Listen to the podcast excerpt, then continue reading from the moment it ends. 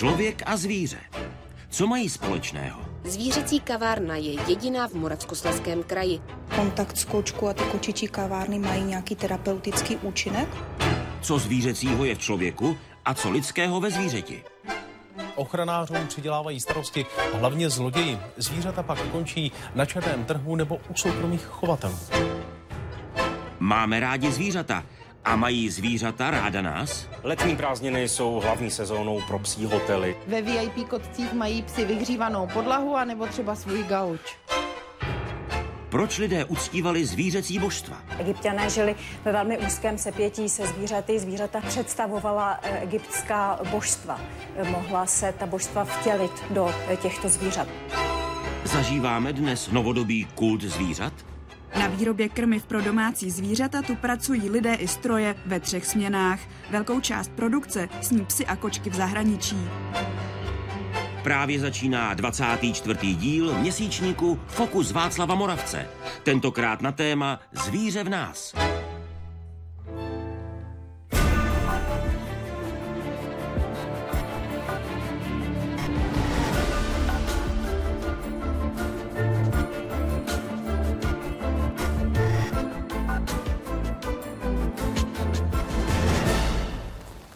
Člověk člověku vlkem. Ani pes by to nežral, či chodit spát se slepicemi. Ustálená slovní spojení, která odkazují na to, jak těsná je vazba mezi zvířecím a lidským světem. Zvířecí svět a zvířata tolik důležitou roli sehrála v lidských dějinách i v jednotlivých lidských kulturách. Své by o tom mohl vyprávět jeden z prvních hostů dnešního Fokusu. Cestovatel a etnograf Miloslav Stingl tady na této planetě byly vedle sebe dvě živé bytosti. My lidé a, a, a zvířata. A myslím si, že všechny ty jednoduché kultury, za kterými tolik jezdím do světa a o kterých jsem teda tolik napsal, měli, abych se vrátil k tomu názvu toho dnešního poradu, měli to zvíře v sobě. Zvíře v nás.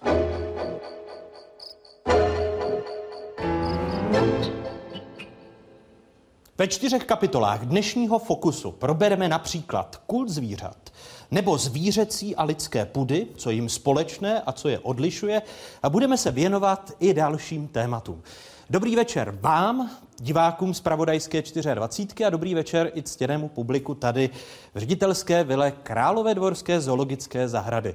Mými dnešními hosty v publiku jsou studenti a pedagogové gymnázia ve dvoře Králové nad Labem, pak rodiče studentů, Dále zaměstnanci a příznivci zoologické zahrady ve Dvoře Králové nad Labem a také vítám příznivce Fokusu, kteří se registrovali prostřednictvím sociálních sítí. Vítejte, hezký dobrý večer.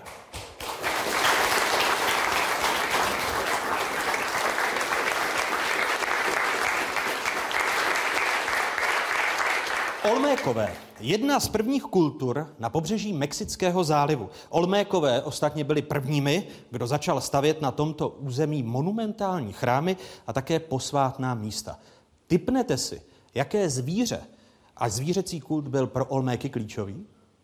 V celé Jižní a Střední Americe byl nesmírně vážený jaguár, protože on je jako je, říkáme, že lev je král zvířat, tak v Jižní Americe, nebo to, čemu říkáme Latinská Amerika, byli nesporně králem zvířat, byl jaguár. A oni obdivovali pro jeho sílu i proto, že se ty ostatní zvířata bála. A ten indián taky chtěl, aby se o ty ostatní samozřejmě báli. A ten kult jaguára je nesmírně rozvinutý v celé řadě, nejenom u těch Olméků, ale u celé řadě jiných etnik, který ty Olmékové byli první a byli, byli ta první, jak my říkáme, vysoká kultura nebo civilizace. Ale s tím kultem jaguára se setkáváme až do dneška. A i já, když jsem třeba přijel do Paraguaje, tak eh, ty místní indiáni, třeba indiáni Maká, u kterých jsem dlouhý čas byl, tak ty jako o tom, o tom Jaguárovi mluvili s velikou úctou. No a samozřejmě pro řadu z nich je stále Bohem. Etnograf, cestovatel Miloslav Stingl pobýval nějaký čas i mezi Inuity. Chcete-li eskimáky. Pro skupinu dobovat, dobových, eh, domorodých obyvatel mongoloidního původu severní části Ameriky rozhodně zvířata nejsou objektem kultu. Žil jsem dlouhý čas u Eskimáků díky jednomu misionáři a protože v té vesnici, kde jsem bydlel, byl jediný běloch a to byl ten misionář, no a potom já, tak jsme měli v podstatě takový reálný obraz toho života Eskimáku, nebo správně bych měl říkat Inuitu. A pro ně jsou dvě důležitá zvířata. To je lední medvěd a to je tuleň. Medvěda se v podstatě bojí a tuleň je jejich základní potrava. Čili já jsem těch šest měsíců, kdy jsem byl v té inuitské nebo eskimácké vesnici, jsem v podstatě jet podat eh, tulení maso. A e, samozřejmě jako moje etnologická čest nedovoluje, aby si třeba otevřel pražskou čunku, i když jsem měl konzervy s sebou. Přiznává Miloslav Stingl. E, opustíme teď ale sever Ameriky a podívejme se na jihozápad. Podle posledního sčítání lidu se ke kmenu, o kterém mluvím, hlásí přibližně 20 tisíc lidí. Tento kmen patří ke kulturám, kde je kult zvířejete nejtajemnější. Řeč je o původních obyvatelích jeho západu Spojených států amerických. Je jeden kmen v Severní Americe, který je dokonale izolovaný, protože má to štěstí, že, že rezervace jsou uprostřed federální vlády a největší rezervace je rezervace na Vahu a uvnitř té rezervace na Vahu je malá rezervace kmene Hopy. A díky tomu, že oni mají tady tři kruhy obrany, tak ti Hopy zachovali jako nej, nejvěrohodněji to uctívání. U nich je to kult hada, had je jejich bůh, dělají hadí tance, had, hadu bych, bych řekl, že se klanějí, i když tedy tím svým indiánským způsobem. Čili mm, nejlépe bych řekl zachovaný kult těch zvířat v Severní Americe, tedy v té Americe, kterou my známe z, z kovbojek a z indiánek že, a, a z filmu Karla Máje, je, ta, je ten kmen Hopy. Kult zvířat.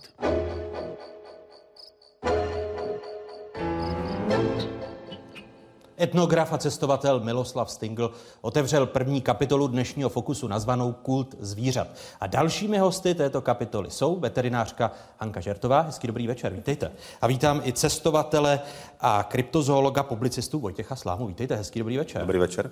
Eh, Hanko, začnu u vás. My jsme viděli, jaký vztah měli ke zvířatům ty zajímavé kmeny jako Olmékové nebo dnešní Hopijové i v minulosti. Jak je to s kultem zvířat v současnosti z vašeho pohledu? Eh, já myslím, že nemůžeme mluvit úplně o kultu zvířat dneska, ale eh, jednak je to určitá móda mít v rodině nějaké to zvíře a jednak je to dáno také tím, že mít zvíře je dneska dostupné pro každého. Že jo? Jednak pořizovací cena toho zvířete není vysoká a taková ta omezení, co dřív platila, třeba když si vezmeme, já nevím, středověk, že jo, tak tam psa mohli mít jenom prostě nějaký ti vysoko postavení. E, a víte, že když byli psi hlídací někde na těch dvorech, nosili kládu na krku, aby náhodou nešli do lesa pytlačit. Že jo? Takže eh, celou eh, tu historickou dobu byla nějaká omezení, proč lidi nemohli mm, zvířata mít doma jako, jako mazlíky, společníky, eh, členy rodiny. A, teď a když tato omezení padla, tak no. se z toho stala ta móda? Aha. Jo? Já myslím, že to bylo hodně dáno právě tady tímto.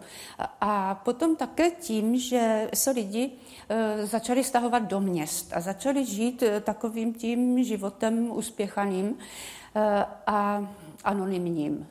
Jo? E, že tam nebylo to, že si sedli někde na zápraží a povykládali si a nechodili za panem farářem a takový. Jo? Takže se e, ty lidi méně spolu komunikovali a přitom ale potřebovali e, něčí společnost, potřebovali se někomu svěřit, potřebovali, aby na ně někdo čekal doma. To je taková přirozená lidská potřeba sdílet zážitky s někým. A přišli na to, že to jde i s těmi zvířátky, že jo. Ono dokonce, myslíte, že v té postmoderní době, v níž se ocitáme, jedno z označení té dnešní doby jako postmoderní, mm-hmm. že tím, že méně komunikujeme mezi sebou jako lidé, tak komunikujeme o to víc se svými domácími mazlíčky? Je tam ta mhm. vazba? Možná, možná i jo. jo. Protože když si vezmete, že třeba se uměle potlačuje řeč těla, že jo, aby nikdo nepoznal, co si doopravdy myslíte, eh, tak musíte dělat, že je to úplně jinak. Že jo. To se učí, že jo, ti obchodníci nebo jo, se učí, jak potlačovat řeč těla, aby nebylo poznat, co si myslí a, a jestli lže nebo si vymýšlí a tak. A teď si vemte, že to zvíře mluví hlavně řeči těla. A vy se doma můžete úplně odvázat, odprostit od všeho a komunikujete s tím zvířetem úplně přirozeně. Jo? Jak je to s uh, kultem zvířat uh, v těch částech světa, které jste Vojtěchu na, navštívil v současnosti? Já bych mohl navázat na pana doktora Stingla o tom kultu jaguára, kterému se v Brazílii říká onza. Dá se říct, že Onza Preta, černý jaguár, je skutečně dodnes uctíván různými etniky. Já jsem pobýval krátký čas u Janomamu, ale nejedná se o jakési zbožtění, tam spíše tam mám, měl jsem toho, z toho pocit z, toho, z těch rozhovorů, co jsem tam vedl, že vlastně berou tu Onzu jako kdyby eh, sobě, jako kdyby rovné člověku, jako kdyby jakéhosi podivného, silného člověka, který je tedy silnější než, než indiánský třeba bojovník, ale není to žádná nadpřirozená entita, ale je to prostě, prostě silný člověk. Když vezmeme některá ta zvířata, eh, od kterých kmeny a národy odvozují svůj původ, tak pro část těch kultur je typická víra v tajemná zvířata, kterým se věnuje eh, kryptozoologie, která bývá považována a označována někdy i za pavědu. Eh, která ta tajemná zvířata, to jsou u kterých kultur, která byste zmínil? Například u severoamerických indiánů to byl hromopták, u těch indiánů v Jižní Americe to je například vaštorive, to je tajemný jakýsi letající tvor, ale oni to rozlišují velice eh, jednoznačně. Některá jsou jako kdyby v té duchovní rovině, třeba to vaštorive, a některé považují za eh, zvířata zcela reálná. Je to třeba takzvaný mappinguary, to je jakési záhadné zvíře, které, když se popisuje etnografům, tak se tomu mm, musí smát, že, protože to popisováno jako třímetrová páchnoucí bytost s obrovskými drápy, která je neprůstřelná ještě, takže všechny šípy se od něho odrážejí.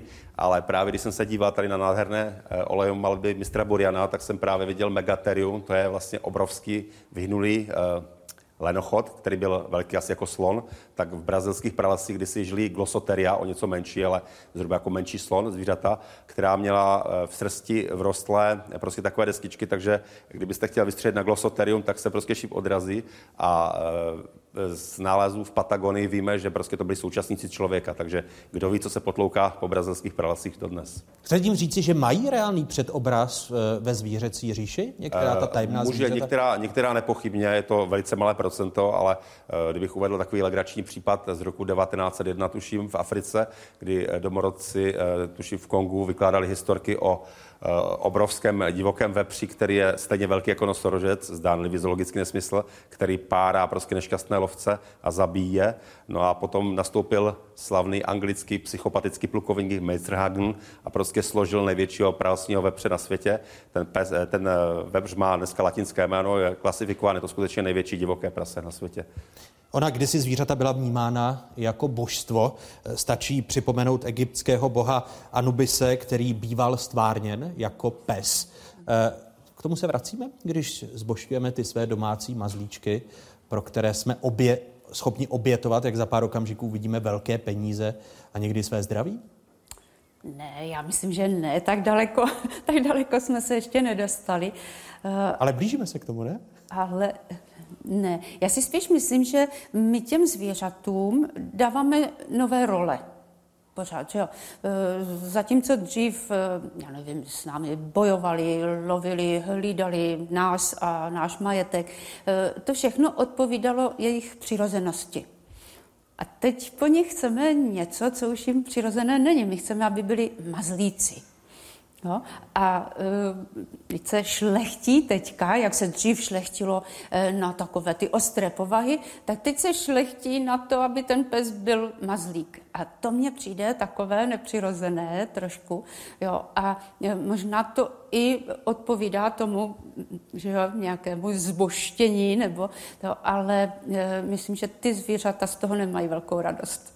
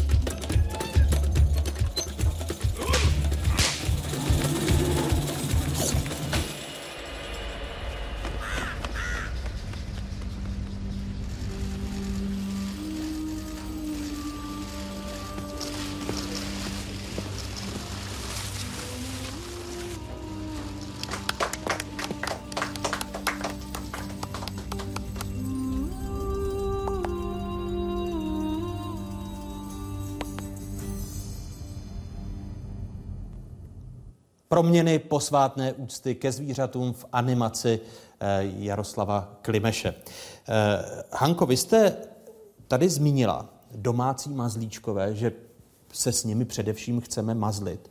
Znamená to, že způsobujeme těm zvířatům tím trauma, protože to není jejich přirozenost? Eh, třeba psy jsou zvířata, která vůbec nejsou stvořena k dotýkání. Jako, tam každý dotyk má nějaký význam.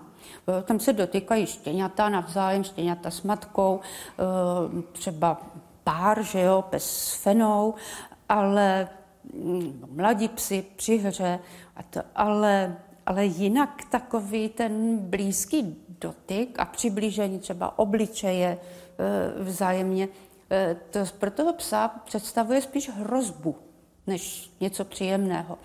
Takže jo, Platí to třeba... u všech plemen, že vstupují do vaší řeči, protože se o některých psích plemenech říká, že to jsou hmm. právě větší mazlíčci, jako například eh, retrievři a labradoři, že to hmm. jsou vlastně společenčí psy, eh, které můžeme dát k dětem a mazlí se s těmi dětmi a mají to rád. No a teď jste to řekl, můžeme dát k dětem. E, vezměte si, ano, tihle psi byli šlechtění na to, aby z těch loveckých psů e, se stali společníky. Ale nejsou to stroje naprogramované. Jo? A oni pořád v tom podvědomí mají toho predátora. A Vemte si, jedno jsem byla na takové přednášce, kde ta paní přednášející e, zahraniční eh, nám řekla, ukázala takové ty obrázky e, psa a dítěte malého a říkala, která jiná matka v živočišné říši nechá své dítě hrát si s predátorem. A takhle bychom k tomu měli přistupovat. Když mě rodiče řeknou, že svému psovi stoprocentně věří, nikdy by tomu dítěti neublížil, Vždycky je tolik situací nečekaných, které se můžou stát, že ten pes najednou ucítí, že je všechno jinak, cítí se ohrožený a chňapne. A představte si, že proti těm strašným psím zbraním e, stojí dětský obličej s tou jemnou tvářičkou. Jo. To, to prostě to je mm, obrovské riziko, které lidi podceňují. Opravdu ten pes nejde naprogramovat a není to myslící bytost. Jo? E, takže mm, funguje jednak mm, podle toho, co se naučil a podle svých zkušeností, ale stále jsou tam instinkty a s těma musíme počítat. Vojtěchu, jako cestovalý člověk, e, pes jako mazlíček. Platí to jenom pro naši západní kulturu, nebo jste to viděl i v jiných částech světa? No, ve Větnamu jsem psa viděl na talíři, v Jižní Americe jsem viděl kojící janomamskou matku v štěně, takže ten vztah je takový dvojlomný. Právě třeba u těch indiánských komor je taková zajímavost, že oni to štěňátko skutečně vychovají téměř jako dítě, ale prostě když nastane hlad nebo táta nepřinese nic, nic k jídlu, tak prostě štěňátko skončí v hrnci. Eh, viděl jsem, že tímto způsobem se vaří opice jako domácí mazličci, takže to bylo takový docela otřesný, to vypadá jako skutečně mrtvolky lidské. Ale ještě teda bych trošičku malinko zareagoval. Eh, vy tady pořád mluvíte o těch chlupatých mazlíčcích, ale můj neoblíbenější mazlíček byl moje ryba bahník, to je taková metrová, metrový žrací stroj z východní Afriky teda z západní Afriky, to byl anekten z, z bahník zá, západ africký. A to je váš domácí mazlíček? To byl můj, můj pořadu asi pět let, než teďka už mám jiného, ale tohle to byl fakt mazlíček, jednoznačně individualita ta ryba. Skutečně reagoval na mě jenom. Když jsem zaťukal na sklo, tak eh, bahníci mají takové zajímavé ploutve, jako kdyby vlákna, takže normálně panáčkoval, skutečně bral krmení z ruky od nikoho jiného než, eh, než mě, tak nečinil. Takže prostě byl to fakt můj mazlík. Jako no. Se teď bojím zeptat na to, kdo je teď vaším domácím mazlíčkem. Druhý bahník. Ale to už není taková osobnost.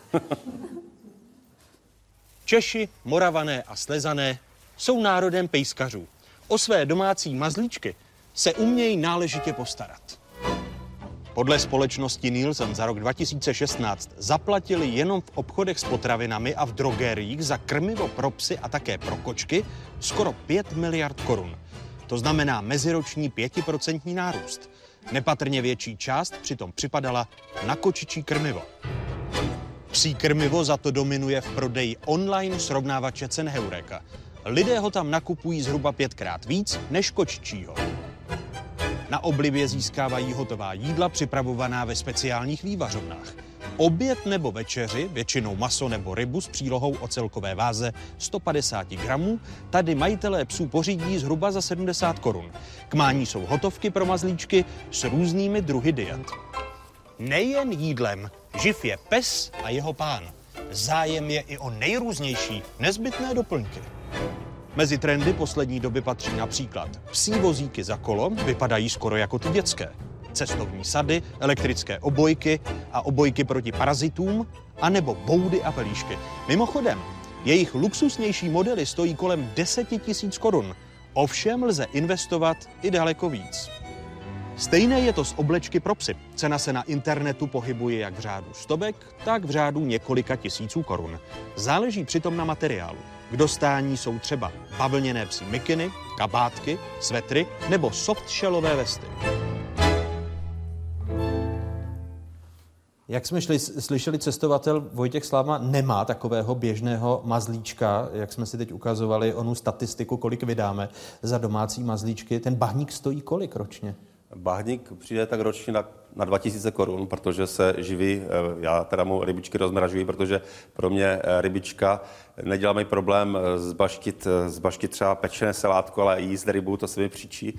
Takže jak mám těm rybám pomalu lepší vztah než k savcům což by bylo nepochybně psychologicky zajímavé vysvětlitelné, ale bahník je prostě náročný strávník, celé určitě. A, mu, pardon? a, a náklady tedy říkáte, že jen na to žrádlo jsou 2000 ročně? Ano.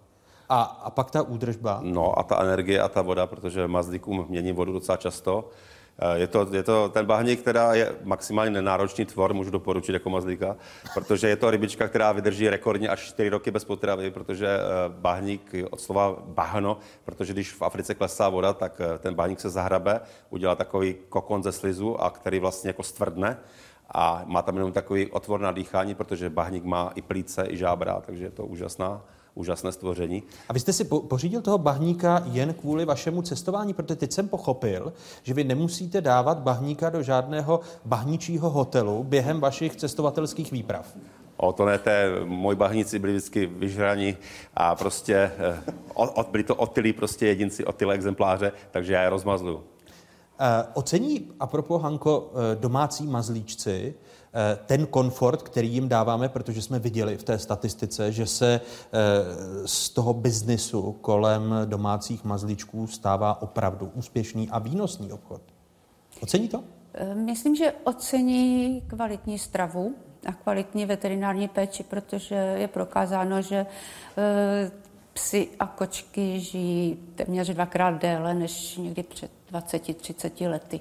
Takže to určitě se do toho jejich zdravotního stavu promítne pozitivně.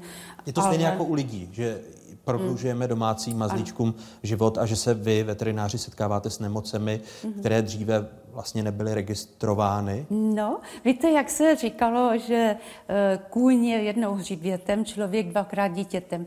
A teď se setkáváme se psími a kočičími seniory, kteří jsou dementní. jo? I, Takže i zvířecí i demence to se řeší, je. ano. Přemýšlím, jestli eh, budeme v rámci toho zboštění zvířat jim budovat vlastní domy seniorů, zvířecích seniorů a, a hospice, zvířecí hospice. I když i, i to se stává biznisem, eh, sledovali jsem mapu těch různých krematorií a, a, a toho, jak pohřbíváme naše, naše mazlíčky. No. Oni to ocení tedy, tu, tu péči a, a ten luxus, eh, který je jim poskytován, říkáte. Hmm. A to považuji za docela pozitivní trend, že dřív, jak se říkalo, se starým psem na smetiště, že? A dneska se každý snaží toho mazlíka si uchovat, jak to nejdýl jde, protože opravdu ty lidi k tomu mají vřelý vztah úplně jako ke členovi rodiny, takže eh, to oceňuji. Ale ale, pořád tam musím říkat to ale, eh, protože já musím být trošku advokátem těch, těch zvířátek. Já to vidím i z druhé strany, protože eh, ti klienti, vidíte, ten můj obor se rozvíjí zhruba 30 let, ale proč se rozvíjí? Protože lidi mají problémy s těmi svými mazlíky právě, eh, jenom proto, že jim neposkytují to, co ten jejich druh by potřeboval. Takže třeba dlouhá samota. My jdeme do práce, tam pracujeme 10 hodin, pořád jsme něčím zaměstnaní a ten pes si vemte, že nemá televizi, telefon, knížku, záchod kolikrát a je tam zavřený úplně sám a teď nemá s kým sdílet ten strach, třeba jde bouřka, že jo, on se bojí a nikdo tam není. Jo, takže to musí být hrozné trauma pro toho psa a on tam není jeden den, aby se zítra otřepal. On je tam každý den, den za dnem. A přitom je to společenské zvíře, které potřebuje sociální partnery. A my si ho taky pořizujeme proto, aby nám dělal společníka. Ale to je strašně sobecké. My musíme myslet na to, že my jsme společníkem pro toho psa. My jsme od Vojtěcha tady slyšeli eh, netradiční pro nás netradiční a nescela rozšířený eh, druh domácího mazlíčka, jako je bahník. Eh, vás to, vás to překvapilo, nebo máte ještě podobné další příběhy z vaší ordinace těch netradičních zvířecích druhů, no. které se mohou stát domácími mazlíčky? Třeba mini prasátka, ty jsou docela... I v bytě, v činžáku, v paneláku chovaná mini prasátka. To je teď rozšířené? Pinkají v posteli vedle majitele. To mají sousedí teda u nás Že? asi. No. Podle těch zvuků. Chodí po sídlišti na kšírkách. Se teď bojím, Vojtěchu, vy mě překvapujete. Bojím se zeptat na další otázku a to, a to na to, kde bydlíte.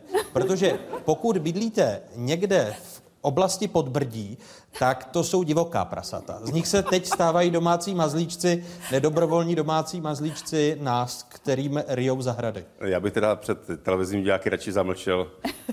Po této mé poznámce nevhodné. Místo svého bydliště. Je to nahané. Eh, zvířata jsou častým námětem uměleckých děl. Dnešním večerem nás budou provázet básničky z této eh, knížky. Je to knížka Emanuela Frinty, písničky bez muziky a bude v celém fokusu jimi listovat Bára Hrzánová.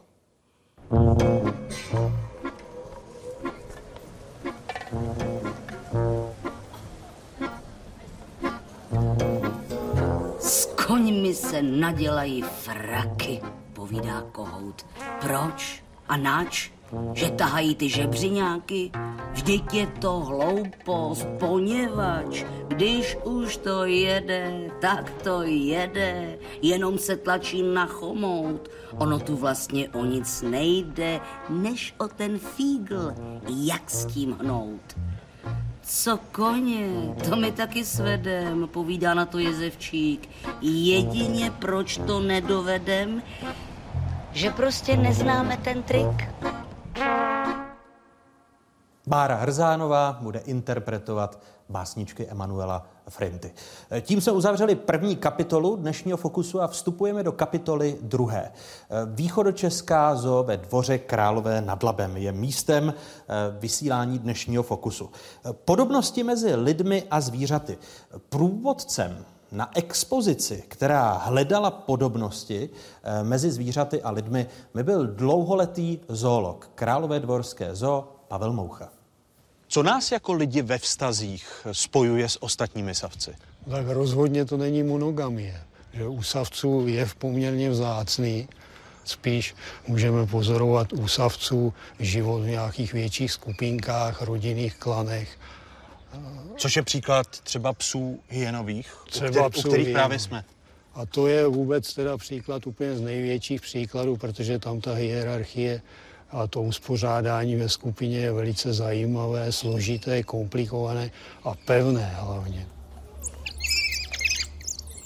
Nejen, že teda je tam nějaká vůči samice a samec a rozmnožuje se jen ta samice, ale eh, je tam i taková zvláštní společná péče o čerstvá mláďata, kdy část smečky vyráží na lov, sežene potravu.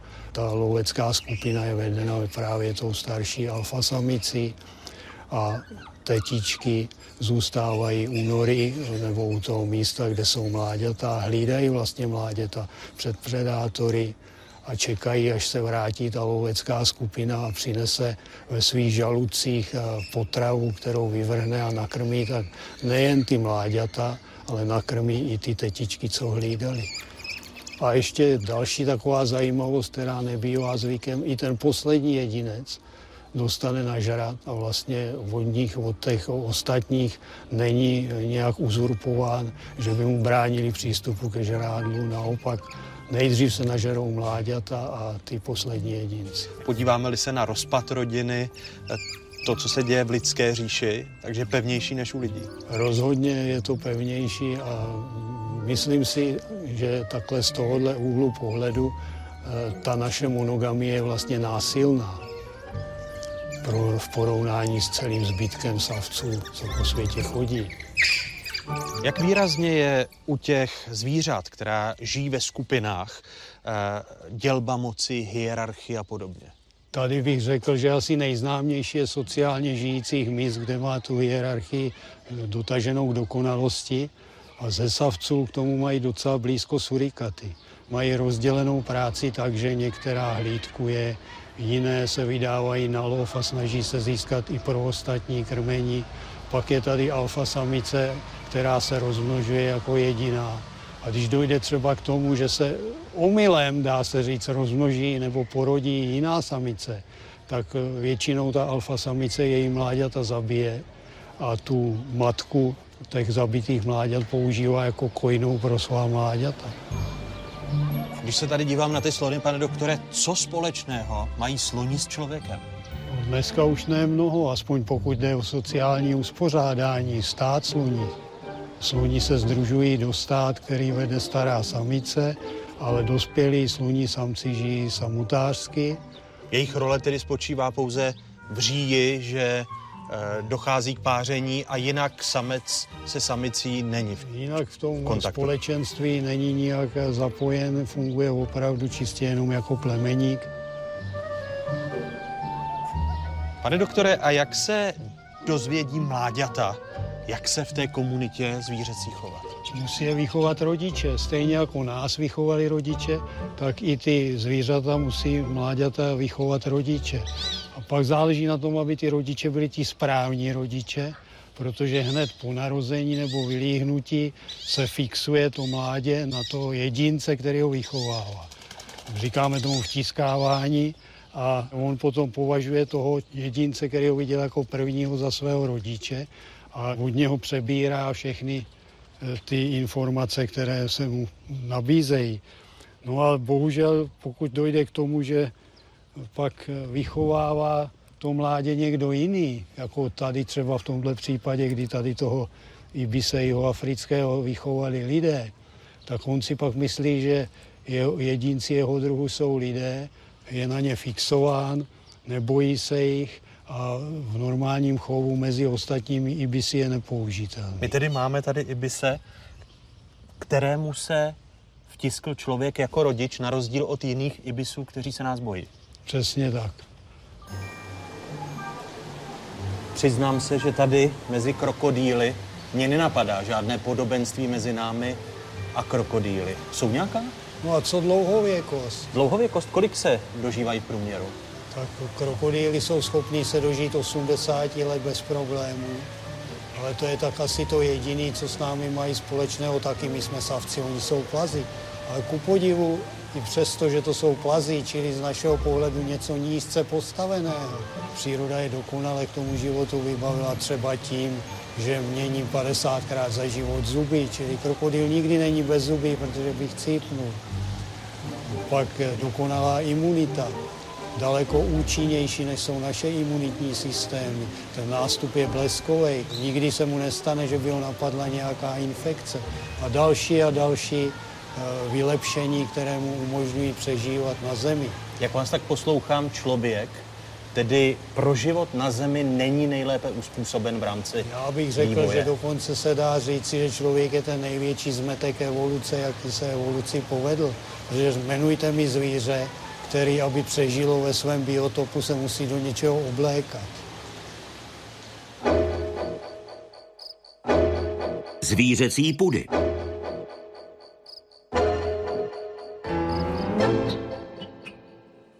Druhou kapitolu dnešního fokusu nazvanou Zvířecí půdy otevírají etolog uh, Daniel Frinta. Hezký dobrý večer, vítejte, pane večer. docente. A vítám i evoluční sexuoložku Kateřinu Kapelovou. Vítejte, hezký dobrý večer. Dobrý večer. Zvíře v nás. Uh, jaké zvíře v nás je především? V čem to platí? No, jako eh, zoolog musím nejdříve eh, upozornit všechny, že zvíře je sběrná kategorie a zvířat je neuvěřitelné množství druhů, dokonce i těch, která jsou, eh, vyhovují celkem naší představě zvířete, to znamená i obratlovců. Jsou to desítky tisíc druhů a většina nás, zoologů, je nezná všechny. A e, to nám vlastně připomíná, že e, se nejdřív musíme ptát, jaké zvíře. A e, odpověď je vlastně odpovědí z evoluční biologie. V nás je předek člověka. A nikoli jenom předek bezprostřední, tedy někde před, řekněme, statisíci až jednotlivými miliony let, kdy jsme měli, procházeli nějakou fází vzniku člověka nebo těsně před ní, ale myslím, že je důležité myslet dál ještě miliony let, desítky milionů let, dokonce i jednoduché malé sta miliony let, až někam ke společnému předku, předkovi s tím bahníkem, o kterém byla řeč v první části pořadu. Proč? Protože evoluce probíhá, jako když představujete dům. Představte si, že máte středověký dům, budete ho chtít nějak upravovat a vůbec jak si i po všech úpravách ten dům nebude úplně uspůsoben současnosti. Nebude to. Ale když budete vědět, že tam byla černá kuchyně a e, že tam e, byly nějaké sklady a že e, úroveň země byla třeba podlahy byla mnohem níž, tak najednou pochopíte, proč ty sklepy jsou tak nízko a vůbec pochopíte ten dům. A s člověkem a s lidským mozkem je to stejně. My jsme pro, jakýmsi produktem přestavování člověka, tedy našeho dávného předka, s tím, že po celou dobu musel nějak fungovat a žít. A tedy i ten náš společný předek s bahníkem a potom s nějakým obojživelníkem a posléze, dejme tomu, s ptáky nebo plazy, tak všichni tito museli žít a my jsme vlastně jenom produkt té přestavby. A při té přestavbě všechno zůstává. E, tudíž e, v nás současných je zároveň zvíře, Tedy to množství našich předků po celou dobu evoluce té naší vývojové linie. Proto jsou uh, ony analogie mezi zvířaty a námi, jak jsme si o nich povídali uh, s hlavním zoologem Králové dvorské zoo Pavlem Mouchou, uh, tak blízké? Nejen proto. K tomu jsou vlastně dva důvody. Jeden je právě tenhle ten historický, že v našich myslích a mozcích zůstalo mnoho z toho, co bylo funkční kdysi dávno. Jako příklad máte, že dejme tomu, když současný člověk půjde, jak si vyjde na ulici, tak se až tak nebude brát, bát elektrického proudu nebo aut, ale mnohem více bude bát hada, pavouka nebo, co já vím, lva. Je to prostě proto, že pro naše předky bylo mnohem důležitější se bát e, lva nebo hada, než e, bát se e, auta, které v, tobě, v té době vůbec neexistovalo. No a e, čím blíže jsme k současnosti, tak tím více nových věcí vlastně musí vznikat a musíme se adaptovat na tu novou situaci. Ale to všechno nějakou dobu trvá a má to nějaké spoždění.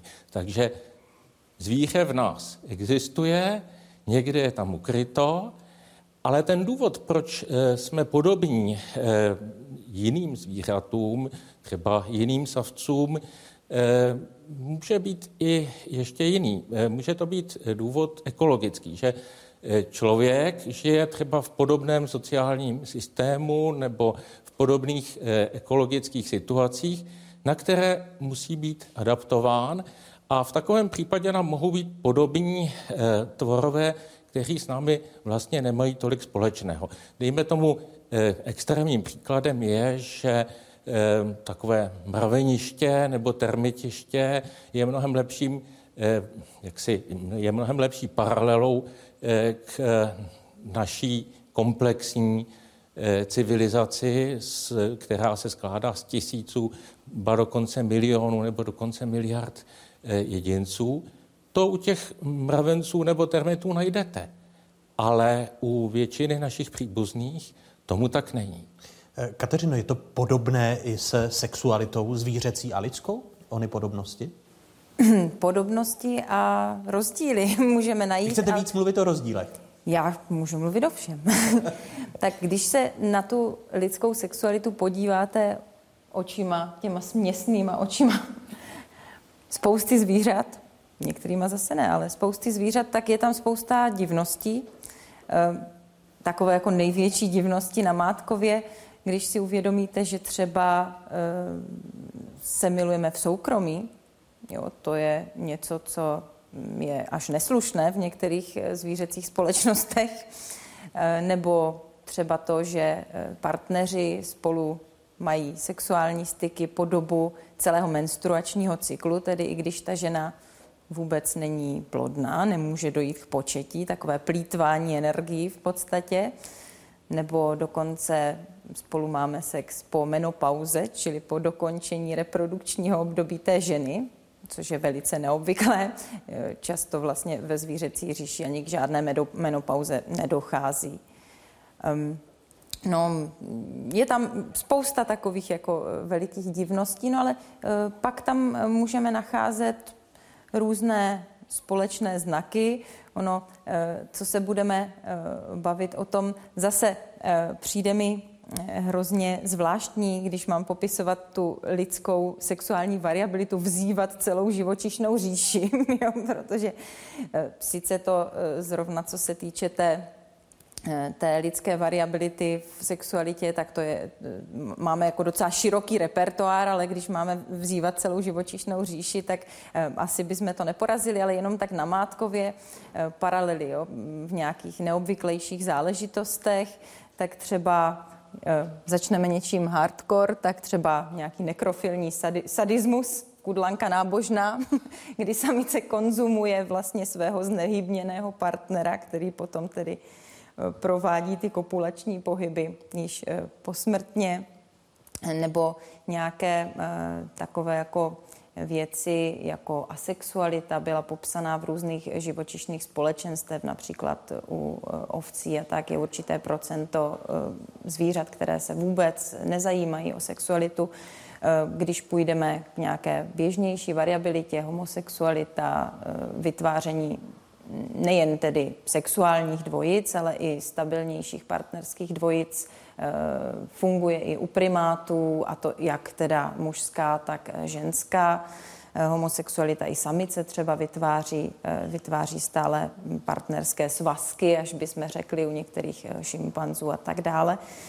Um, no, mm, různé... Chápu, chápu správně, že ta variabilita i to, podle čeho si vybírají jednotliví zkrátka jedinci v tom daném zvířecím druhu eh, toho svého partnera je daleko větší než v té naší lidské říši? Nebo, to, nebo je to podobné? No, vybírají si podle něčeho úplně jiného, samozřejmě, protože každý druh má specifické to, co ho na, ten, na tom druhém pohlaví přitahuje, protože eh, to je zrovna důležité pro ten daný druh, ale zase, kdybyste chtěl hledat paralely, tak je najdete. Tak podle čeho si vybíráme partnery, tak samozřejmě podle vzhledu, to nebude nikdo popírat. Stejně tak jako řada, řada samic v živočišné říši se dívají ptáci, jak jsou krásně barevní, jestli jsou ty vzory symetrické, jestli jsou pěkně vyvinutí, co se týče třeba ocasních per a tak dále, tak to samozřejmě něco takového existuje i u e, lidí. Vybíráme si, kdo se nám líbí, jestli e, je symetrický, jestli vypadá zdravě ten muž, jestli má vyvinutou muskulaturu, jaký má obličej. To jsou takové univerzálie, podle kterých e, posuzujeme, kteří muži se nám líbí nebo ne, když hovořím tedy za ženy. Ale pak jsou takové věci, nebo ještě třeba čich je důležitý uh, u člověka, také se k tomu můžeme dostat, to je taková jako zvířecí, zvířecí smysl asi, uh, tak uh, třeba i lidé si vybírají nebo voní jim více partneři, kteří jsou k ním geneticky kompatibilní v imunitním systému, který se k ním takzvaně biologicky hodí. Ale potom jsou ještě jiné způsoby výběru, takové jako individuální, které se ten člověk naučí v průběhu života. Například si vybíráme eh, takové partnery, který se podobají našim otcům. Měli jsme-li s nimi dobrý vztah v dětství, to je velice důležité a je to nějaký důkaz toho, že to není automatické, že to není pouze vrozená věc, ale že nás právě ta evoluce vybavila i tím, že jsme schopní se určitou část toho, co preferujeme, naučit. Je těch podobností víc než odlišností, pane docente? To se takhle nedá říct, ale zatím, co naši kolegové se zabývají spíš netypickým chováním, tak my, když srovnáváme různé druhy, tak spíš se zabýváme tím, co je typické. A Eh, v té souvislosti se dá říct, že když studujeme člověka, vlastně to navazuje už na to, co jsem říkal předtím, eh, tak ho nemůžeme pochopit jenom z člověka samotného. Potřebujeme ještě k němu tu historii a srovnání s těmi druhy kolem. Když my třeba přednášíme o sociálních systémech a pářících systémech u různých druhů opic, tak najednou zjistíme, že celá řada těch systémů, které pro některý druh eh, primáta eh, je běžný nebo typický, u lidí vůbec nenajdeme. Lidé jsou relativně eh, jednodušší v tom smyslu, že naprostá většina z nich vytváří něco jako párové vazby nebo rodinu, a to uvnitř podstatně většího společenství. Tedy žijeme v nějaké skupině, ta je poměrně velká, ale uvnitř se vyčlenují párové vazby, někdy polygyní, tedy e, mnoho ženství, ale vždycky je tam nějaká vazba. E, takové ty úplně typicky promiskuitní, e, taková ta typicky promiskuitní uspořádání Eh, která známe u celé řady jiných eh, druhů, eh, jsou vlastně vzácná, protože i když řada lidí by si to možná tak představovala, líbilo se jim to, musím to jenom upravit, že promiskuitou u zvířat většinou nemyslíme systém, ve kterém každý se ochoten pářit s kýmkoliv, ale většinou je to tak, že prakticky všechny samice jsou ochotny se pářit eh, s velice malým počtem preferovaných samců a ti ostatní jsou jaksi z té hry vyřazeny vůbec. Čili toť je vlastně určitá připomínka, že naše biologie a vlastně naše historie, která vychází z toho, jak třeba vypadá eh, rozmnožovací systém u gorily nebo u gibonů nebo u jiných našich příbuzných, tak eh, že eh, tahle ta historie má do dneška poměrně závažné důsledky. Jsme adaptováni na něco, co bylo, co možná už ani není aktuální, ale velice to ovlivňuje naše životy. No a to je vlastně ten důvod, proč takovouhle věc studovat a proč to přednášet studentům. Eh, jak je to s žádlivostí v říši, v říši zvířat? Hmm, já bych možná navázala na to, co říkal tady Daniel, eh, který eh, jako tady říkal, že to naše monogamní uskupení nebo to, že vytváříme ty dlouhodobé partnerské svazky, je vlastně něco takového jako nic moc zvláštního, jako byť se to teda eh, objevuje v té živočišné říši poměrně eh, poměrně ne tak obvykle. Například u ptáků se to objevuje i u, i u některých druhů, třeba hlodavců a tak dále. Ale e, já to považuji za něco jako strašně úžasného, jako za lidské specifikum. E, právě proto to začínám před tou žárlivostí, protože ten pocit a ta emoce té lásky, to, co drží ty páry u sebe, je něco eh, velice eh, lidsky specifické, byť se nějaké paralely tedy i u jiných živočichů objevují. A je to vlastně úžasné. Vemte si, že eh, ten člověk si vybere někoho, kdo s ním není ani příbuzný, nemá s ním vůbec nic společného. A ta evoluce ho vybavila takovou strašlivě silnou vazbou, která ho poutá k tomu člověku, ať mu dělá často cokoliv a musí to s ním vytrpět a ve chvíli, kdy o něj přijde, tak buď žárlí, teda to je nějaký jako smutek z té, z té ztráty, anebo o něj přijde teda vůbec a pak je tam jako velký smutek ze ztráty té blízké osoby, který může se projevit i v nějakých jako depresivnějších uh, symptomech.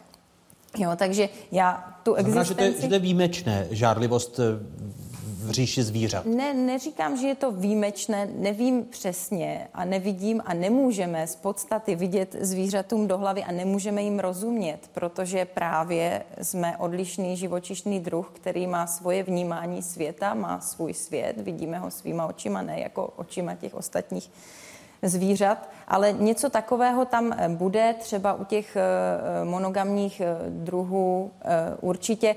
Samozřejmě různé druhy živočichů a samci zejména, tak ty by štvalo, kdyby jim ta samice, kterou si tak těžce vydobili, vybrali, vyhráli v nějakém souboji, kdyby jim potom frnkla s někým jiným. Takže na to mají na to mají spoustu strategií, například takových, říkají si hlídací strategie, tak například třeba některé druhy brouků se vozí přímo na té samici, aby na ní nemohl být jako někdo jiný, nebo po té kopulaci zacpávají eh, ten pohlavní otvor té samice, některé druhy pavouků, aby teda už se tam nikdo nemohl dostat. No a pak takové věci normální, jako mm, nějaké jako odhánění těch soků nebo že mu jdou po krku takzvaně, tak to už, to už by nás napadlo, že samozřejmě, že to, to je velice časté ty ataky, ale můžou být i ataky přímo na tu samici, když se teda dopustí toho nevěrného jednání tak tam bychom asi zase našli ty paralely s, s těmi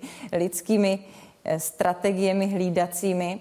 Ale kdyby jsme třeba, eh, jo, takže to, co máte spojené s žárlivostí, se objevuje u toho člověka, tak taky ty ataky těch rivalů, ale také třeba takové zajímavé věci, už zase nevím, jestli bychom našli v živočišné říši, jako třeba vyvolávání žárlivosti ze strany té partnerky, když teda tomu muži teče do boda, mohl by o ní přijít, u člověka tedy nebo mm, i takové pěkné strategie, jako že třeba začne víc si té partnerky všímat, dávat jí dárky a tak dále. No, takže to jsou takové už eh, lidsky specifické strategie, ale um, určitě paralely zase najdeme v té živočišné říši, akorát třeba nebudou dávat dárky našeho typu, ale jiné dárky, nebo uh, když budou se snažit přijít na nevěru, tak nebudou prohledávat SMSky, ale budou dělat zase něco úplně jiného, jako třkní třeba čichat, nebo tak, jo. Tak. Já to jenom doplním v tom smyslu, že se to netýká jenom samců, kteří by odháněli své rivaly, ale také samice, pokud e, žijí v nějakém monogamním nebo tomu blízkému uspořádání, tak velice často velmi agresivně odhánějí ostatní samice a e, může to být až tedy konflikt e, na život a na smrt. Čili není pravda, že by jenom samci žárlili, ale důležité je ještě k té žárlivosti, že každé z těch pohlaví žárlí trochu jinak. Samci žárlí na případnou nevěru z důvodu patrně, že znejišťuje, znejišťuje jejich otcovství, paternitu. Zatímco u samic je to většinou proto, že je ohrožuje na nějakých příjmech podobě, eh, dejme tomu, práce, kterou věnuje ten eh, samec jim a jejich potomkům, anebo eh, příjmech nebo blahu v podobě třeba kvalitního teritoria, kde jsou zdroje jídla, potravy pro, ty, pro ta mláďata.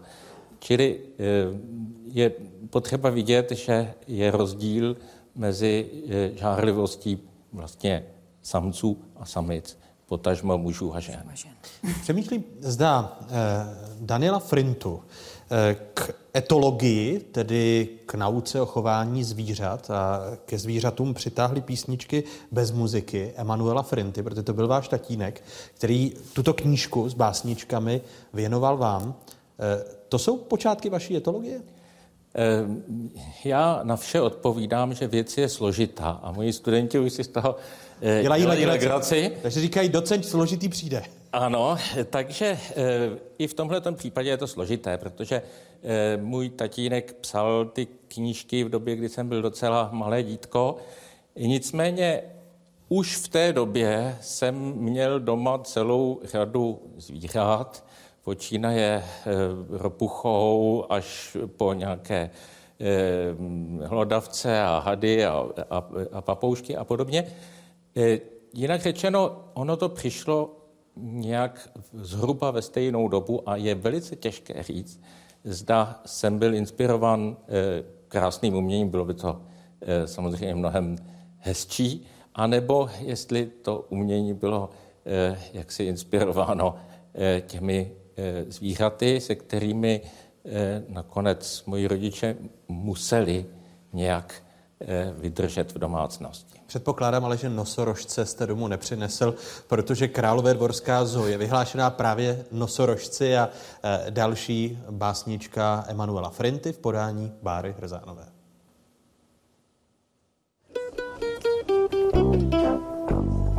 Být nosorožcem není snadné, což dítě nebo člověka dost často vůbec nenapadne a někdy ani zdaleka.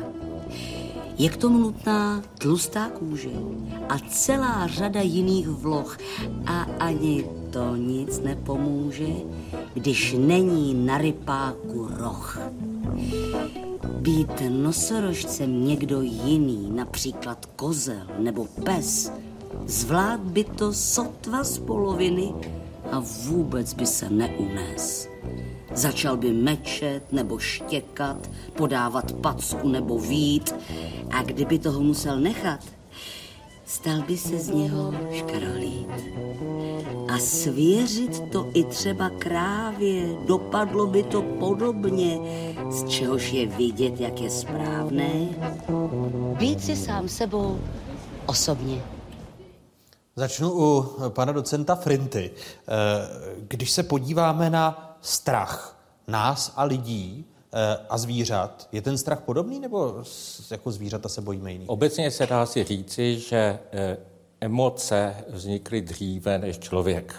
To znamená, patří to k systémům, které nám umožnili žít i v době, kdy jsme o ničem až zas tak příliš nepřemýšleli a přežít eh, velice efektivně. To znamená, strach je vybavení které má řada zvířat.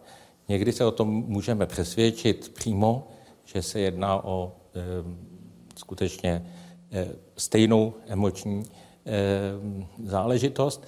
Jindy se o tom můžeme přesvědčit jenom nepřímo, například když vezmeme gekona a dáme mu eh, pach hada, který je pro něj eh, nebezpečný, tak on buď to kousne nebo uteče, ale rozhodně zareaguje. Nebude to pro něj něco, co je lhostejné.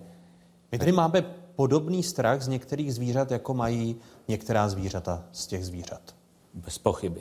Protože je zajímavé, když jsem e, prožil jeden den s Pavlem Mouchou ze zdejší Králové dvorské zoologické zahrady, tak vyprávěl o svém pozorování na přednáškách. Přednáší-li dětem a studentům, nebojí se většina z nich hadů.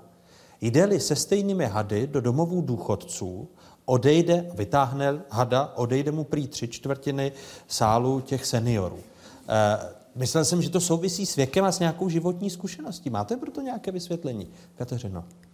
No já myslím, že nejvíce vysvětlení má tady Daniel Frinta, který má na tohle téma výzkum, ale bude mluvit právě o těch kulturních univerzálích, ale z pohledu té psychologie samozřejmě existuje uh, možnost určité strachy eliminovat a určité strachy se naučit. Jo? Takže eh, třeba se hodně často vypráví o tom vrozeném strachu jako z nějakých výšek, kdy děti nepřelezou přes takovou skleněnou bariéru, pod níž je útes. Eh, nicméně se ukazuje, že když je to dítě podporované vlastně mm, souhlasným pokyvováním své matky, která strach nemá, tak tu bariéru jako překoná. Ehm, nebo spousta takových pachů, které jsou ehm, třeba, ehm, třeba mm, z toho z té biologické podstaty nepříjemné některým druhům živočichům, eh, také můžeme přepodmiňovat něčím příjemným. Jo? Třeba já si pamatuju eh, na eh, výzkumy, které byly dělané na krysách, kdy se právě mé, při mé, mé oblíbené aktivitě, kterou zkoumám při sexuálních aktivitách, eh, se mm, ty jejich výběhy vlastně eh, naimpregnovaly eh, vůní, která jim teda není příjemná. A v případě, že se tohle objevovalo ve chvíli, kdy oni provozovali ty první sexuální aktivity úspěšné, teda, tak se poté naučili ten strach z těch, z, těch, z těch vůní překonat a e, vlastně nakonec dokonce se stalo to, že ty pachy pr- preferovaly a ty samice, které byly takhle navoněné, preferovaly při těch dalších kopulacích. Jako e, určitě existují strachy, které jsou rezistentnější a strachy, které jsou modifikovatelnější. Pane docente, podle čeho se rozhodujeme, zda se nějakého zvíře dotkneme a pustíme si jej k tělu?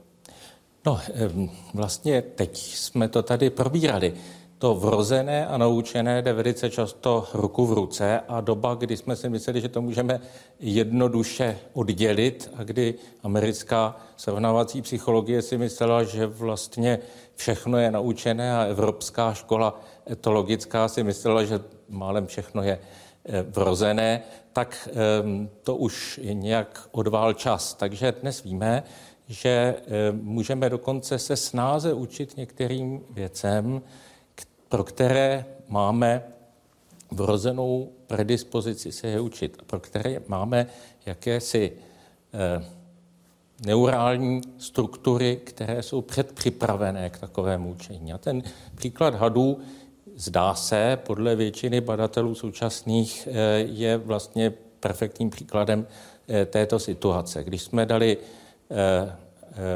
opicím, které v životě hada neviděli, gumovou atrapu, tak eh, okamžitě se začali bát, čili mají to vrozené. A eh, na druhou stranu to všechno lze modifikovat další zkušeností. A to vlastně i s tím trošku souvisí to, zdali se máme vymlouvat na to, že je zvíře v nás. Já myslím, že ne, protože to, že máme k něčemu predispozici, že je něco usnadněno, to zdaleka ještě neznamená, že nemáme i jiné mechanismy, které to chování dokážou eh, zmodifikovat nebo regulovat.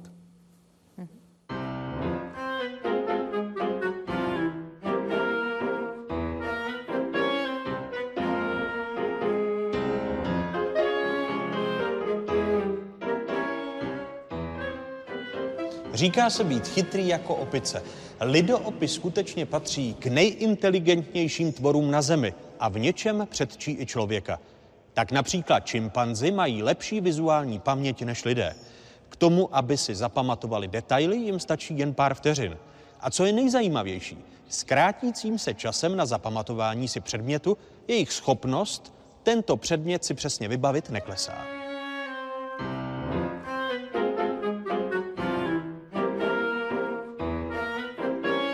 Máš hroší kůži, úsloví právem používané na zvlášť odolné jedince. Za života je kůže tohoto sudokopitníka a jeho příbuzného, hrošíka liberijského, vysoce hojivá a díky vylučovanému sekretu také odolná vůči slunečnímu záření. Kůže mrtvého hrocha i hrošíka pak rychle vysychá a stává se natolik tvrdou, že se s ní dají brousit i diamanty.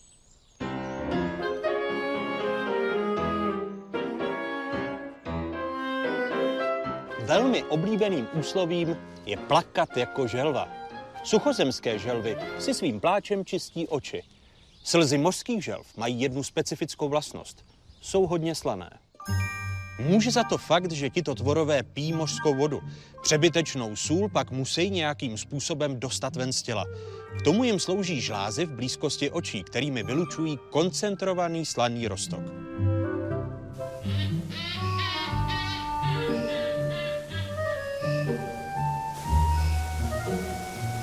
Ustálené spojení spát jako dudek má zase překvapivé vysvětlení. Dudci totiž nespí tak tvrdě, jak bychom se mylně mohli domnívat. Jejich spánek se od spánku jiných ptáků totiž neliší.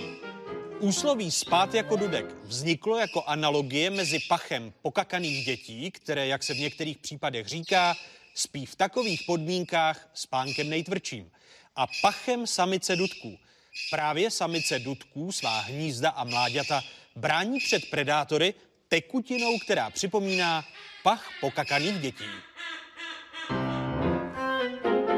Být silný jako lev. Lvy skutečně patří k nejsilnějším živočichům na planetě. V jejich čelistech je ukryta síla až 3000 newtonů. Ještě větší sílu v zubech mají hyeny, až 5000 newtonů. Mezi nejsilnější živočišné druhy, co se stisku čelistí týče, můžeme zařadit i krokodýly. Ti dovedou vyvinout sílu až 16 tisíc newtonů. Pro srovnání, lidské čelisti vyvíjejí sílu mezi 600 až tisícovkou newtonů.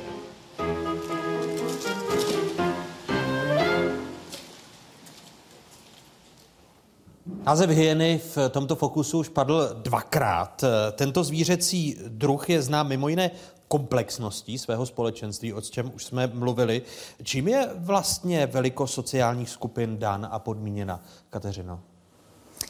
U zvířat. U zvířat, tak u zvířat tady mm, to je strašně komplexní dotaz. Je to složité, Dané. Já, já s tím souhlasím. Je to velice složité.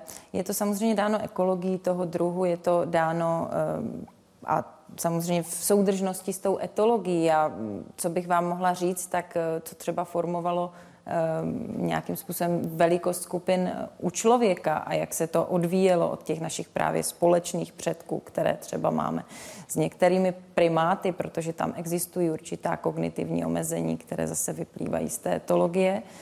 A mm, no třeba u člověka je to hodně mm, zajímavé, jo, protože bylo zjištěno, že e, na rozdíl, a vidíme to, že na rozdíl od některých těch předků a našich nejbližších primátích příbuzných, ty původní skupiny, které existovaly v tom původním prostředí, eh, ty lovecko-sběračské, byly poměrně veliké. Byl tam poměrně veliký nárůst těch skupin z těch původních 50, 70 člených, které se objevují Eh, u spousty primátů na, eh, na těch 150 jedinců. A vlastně eh, Doteď je to taková jakási jednotka, která se objevuje v řadě oborů, jakožto nejlepší funkční jednotka pro samoúdržbu, která jako ještě odolává nějakému chaosu, když tam není nějaké přímé velení a, a regule, například u nějakých válečných uskupení, nějaké složky válečné a tak dále. A bylo zjištěno, že vlastně ten nárůst těch, té velikosti skupin souvisí právě s nárůstem neokortexu, což jsou ty novější vrstvy toho mozku u primátů. A souvisí samozřejmě také s nárůstem a s objevením eh, se řeči u člověka. A eh, v podstatě jedny z těch teorií, které se jmenují krásně jako teorie drbu a tak, souvisí s tím, eh, jaké jsou eh, teorie o vzniku jazyka, navrhují, že to mohlo být proto, že vlastně v těch primátních skupinách jsou nutné neustále sociální vazby. Je nutné doslova drbat se a provozovat ten grooming, to drbání, aby se udržely ty společenské ty společenské vazby v té skupině, což je vlastně možné v té velikosti zhruba kolem těch 50 eh, členů, tak, aby eh, ty eh, primáti na tom strávili vždycky tak jako do 20% času, potom se taky musí živit a provozovat nějaké jiné aktivity. A to přišlo a... i do té lidské zvíře, to drbání, když o někom drbeme, tak je to ano. vlastně v té úzké ano. skupině?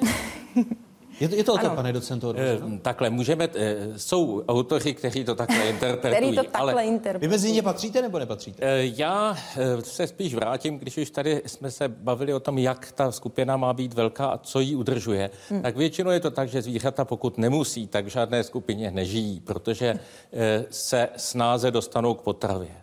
A to, že žijí ve skupině, je z toho důvodu, že jim ta skupina přináší nějakou výhodu. Většinou je to obrana proti predátorům. Hmm. To je nejčastější.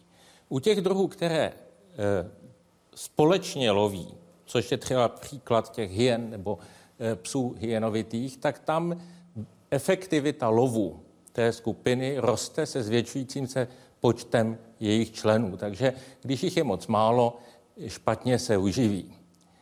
A proto je výhodné být ve skupině. A to e, poslední co eh, samozřejmě v tomhle ještě eh, hraje taky a je docela významné, že ty skupiny z té teorie o optimální velikosti skupiny jsou většinou větší, než by být měly v přírodě, než je vlastně výhodné pro ty jejich členy.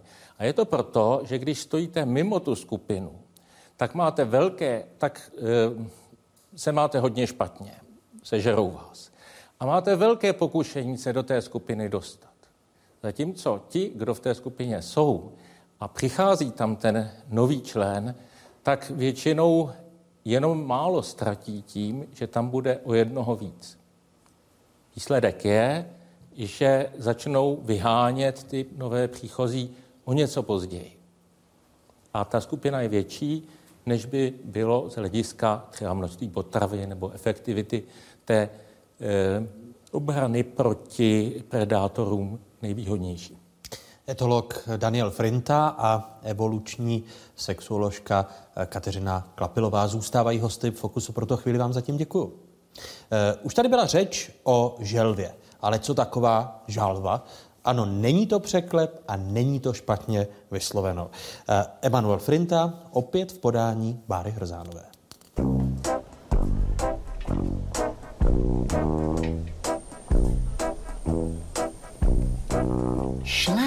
Želva ráno za rosy a narazila na lva.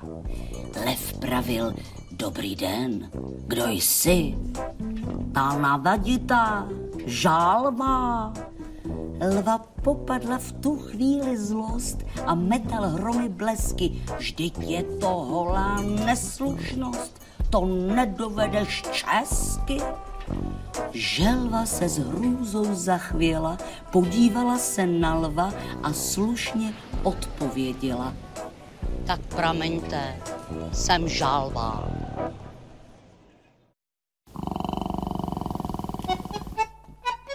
Je člověk nejlepší nepřítel zvířat? Křivdíme zvířatům a jsme k ním hrozně nespravedliví, když jim vlastně připisujeme lidské vlastnosti a očekáváme od nich lidské chování. Jak se žije na vrcholu potravního řetězce? Pro někoho nezvaný návštěvník zahrady, pro majitele šnečí farmy hýčkavý svěřenec. Zkrášlujícímu účinku hlemíždího slizu věří třeba i v Japonsku. Na obličeji je tam ale rovnou přikládají celé. Kdo je nejchytřejším tvorem na zemi? Chobotnice svými chapadly určila správně vítěze celkem osmi zápasů. V severošpanělské obci Chobotnici udělili dokonce čestné občanství. Proč v přírodě i v civilizaci vítězí predátoři? Studoval život hlodavců v ideálních podmínkách. Dostatek potravy, žádní predátoři. Výsledek? Myši společenství vyhynulo. Kdo zastaví ničení planety a kdo po lidech převezme žezlo? Musíme být opravdu pokorní. Ta příroda je mnohem chytřejší než my. V řadě případů v chorobách mikroby, viry budou vždycky o mnoho, mnoho let před námi. Sledujete 24. díl měsíčníku Fokus Václava Moravce. Tentokrát na téma Zvíře v nás. Říká se, jaký pán, takový pes. Platí to ale jen o psech, jak je to s podobenstvím lidí a zvířat doopravdy. Po odhalení se dočkáme v obrazovém fejetonu Vladimíra Lindušky.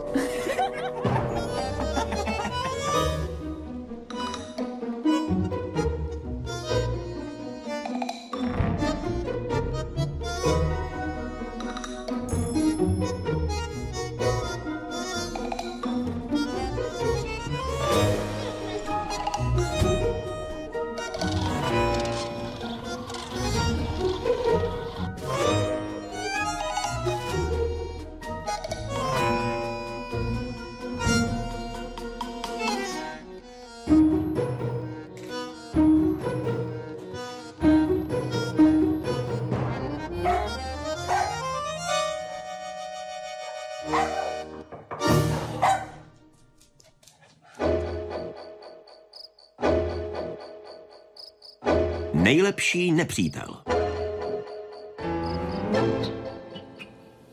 Třetí kapitolou dnešního Fokusu budou listovat ekolog profesor Bedřich Moldan. Vítejte, hezký dobrý večer. Dobrý večer. A pak vítám místního ředitele Králové dvorské zoologické eh, zahrady, doktora Přemysla Rabase. Hezký dobrý večer. dobrý večer. Vítejte. Co převažuje? Člověk jako ochránce zvířat nebo největší nepřítel zvířat, pane profesore? No tak rozhodně je to obojí, ale v každém případě je významnější a v celé historii lidské nepochybně dominantní, že člověk je nepřítel zvířat. Člověk zvířata samozřejmě jí, zabíjí je, voloví je, obléká se do zvířecích kůží a vůbec jinak je, jinak je využívá. Takže můžeme říct, že člověk nepochybně je největším predátorem na této planetě a to už po celou dobu své historie, kdy kdy se objevil před nějakými těmi dvěma tisíci lety na Zemi, ať už to byli ti lovci a sběrači, nebo zemědělci, nebo v nějaké naprosto nevýdané míře my sami, protože myslím dnešní lidi v posledních několika málo desetiletích nebo staletích. Ale... Souvisí to i s tím, že jsme na vrcholu potravního řetězce jako lidé? Nebo eh, to je věc, která s tím nesouvisí? Zcela, zcela určitě to s tím souvisí, protože jsme na vrcholu potravní pyramidy, ale já bych chtěl říci, že na druhé straně eh, jsme také přáteli zvířat a ochránci zvířat, protože mm, to eh, naše predátorství a to, že eh, jsme tedy eh, na vrcholu té potravní pyramidy, to je dáno vlastně naším vývojem, to jsme biologické organismy, eh, je to, je to něco, co s námi žije už Daniel Frinta zdůrazňoval, že člověku musíme rozumět už na základě té dlouhé historie, tak to samozřejmě s námi jde velmi dlouho, ale my také jsme lidé kulturní, máme Eh, svou, eh, svou civilizaci a svou kulturu.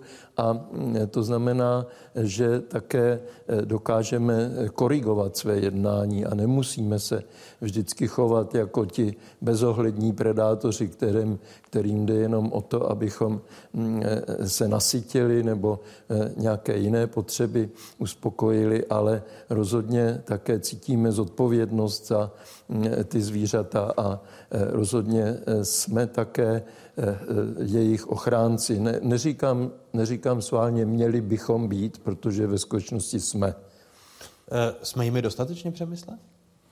No tak když vezmeme třeba tady tu společnost, tak tady určitě převažují spíš ty lidi, kteří mají k zvířatům pozitivní vztah.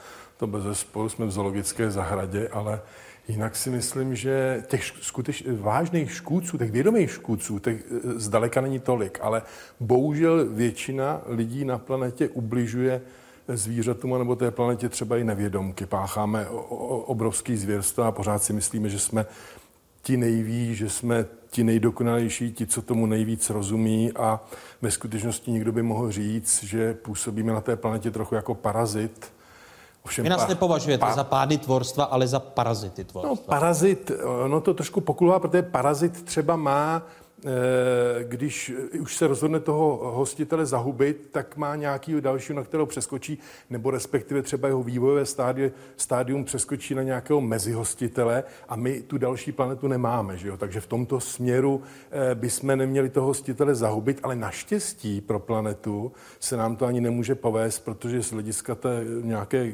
geologického pohledu na tu planetu Eh, nejsme schopní zahubit, jsme schopni vyhubit spoustu živočišných druhů, zničit řeky, ovzduší, rostliny, ale nezničit život na planetě. Pro planetu je člověk a jeho činnost do, taková dočasná indispozice planety. Horší to bude s námi. Eh, my jsme tedy přirozeně víc predátoři než ochránci či ochranitelé? Bez zesporu působíme jako predátor a ty bohužel eh, ne vždycky je to k našemu užitku, protože ten predátor eh, to svoji činnost predační eh, rozvíjí proto, aby z toho měl on nějaký užitek, ale ten náš predační tlak na tu přírodu často nese negativní vlastně dopady i pro nás. Pokud bychom tedy chtěli precizovat název této kapitoly, tak by bylo na místě nevědomý nejlepší nepřítel, pane profesore? No tak eh, já bych neřekl, že to je úplně nevědomý. Eh, s tou kulturou je také společno, je také důležitým faktorem té kultury, že něco víme, něco se naučíme, něco známe a velmi dobře si uvědomujeme, jaké důsledky naše, naše činy mají, i když ne třeba v úplné, v úplné úplnosti, ale přeci jenom eh, dobře, eh, dobře chápeme, že eh, naše činnost a naše, naše chování na planetě rozhodně není, není přátelské vůči zvířatům ve své, věč, ve své naprosté většině a že tedy jsme za to zodpovědní. Takže to já myslím, že rozhodně, rozhodně to není tak, že bychom si to neuvědomovali. Přemysle, proč pochybujete soudě z vašeho... Tak já samozřejmě si pana prof, profesora nesmírně vážím a, a mluví zcela jistě o společnosti lidí, se kterými se setkává, ale že, že, vezmeme třeba citát jednoho bývalého prezidenta, který řekl, že nikdy žádné ničení přírody neviděl a žádný rozumný člověk nemůže nic takového říct, tak to zcela eh, bez pochyby je člověk, který o tom vůbec nic neví. To znamená, dělá to nevědomky, že škodí přírodě. Ten jeden bývalý prezident je tedy nevědomý ne, nejlepší nepřítel. Ano, ano, ano, ano, je to tak. Přemýšlím, o kterém prezidentovi mluvíte. Nemusíme chodit daleko. Oni v podstatě podobným způsobem škodí poslední dva. Eh, když se... Jak to přemostit? Eh, jsou to tito muži, kteří narušují rovnováhu v přírodě? No, především je smutné, že to jsou muži, kteří mají být příkladem pro tu společnost, kteří mají e, vést lidi někam a, a tváří se, že ochrana zvířat, případně potažmo ochrana přírody, je nějaká nadstavba, která, kterou si můžeme dovolit, až když už nebudeme mít co jiného na práci. A tak to bez zesporu není. Po zvířecím kousnutí zemřou ročně tisíce lidí. Například hadi ušknou každý rok asi 5 milionů lidí po celém světě. Nejčastěji v Africe a v jihovýchodní Asii. Zhruba v polovině případů pak uštknutí vede k otravě. Psí kousnutí je ještě běžnější. Jeho počet se celosvětově pohybuje v řádech desítek milionů. Psi přitom mohou přenášet vsteklinu nebo jiné infekční nemoci. Loni se to v České republice stalo podle statistik více než 800krát. Infekci po poranění jiným zvířetem než psem nahlásilo více než 250 lidí. Zdravotníci ovšem varují i před kočkami. Třeba ve Spojených státech se jim ročně přisuzuje asi 400 tisíc kousnutí. V Ázii to ale úplně neplatí. Například v Indii člověka častěji kousne opice než kočka. Celosvětově je až pětina všech kousnutí ročně právě opičích.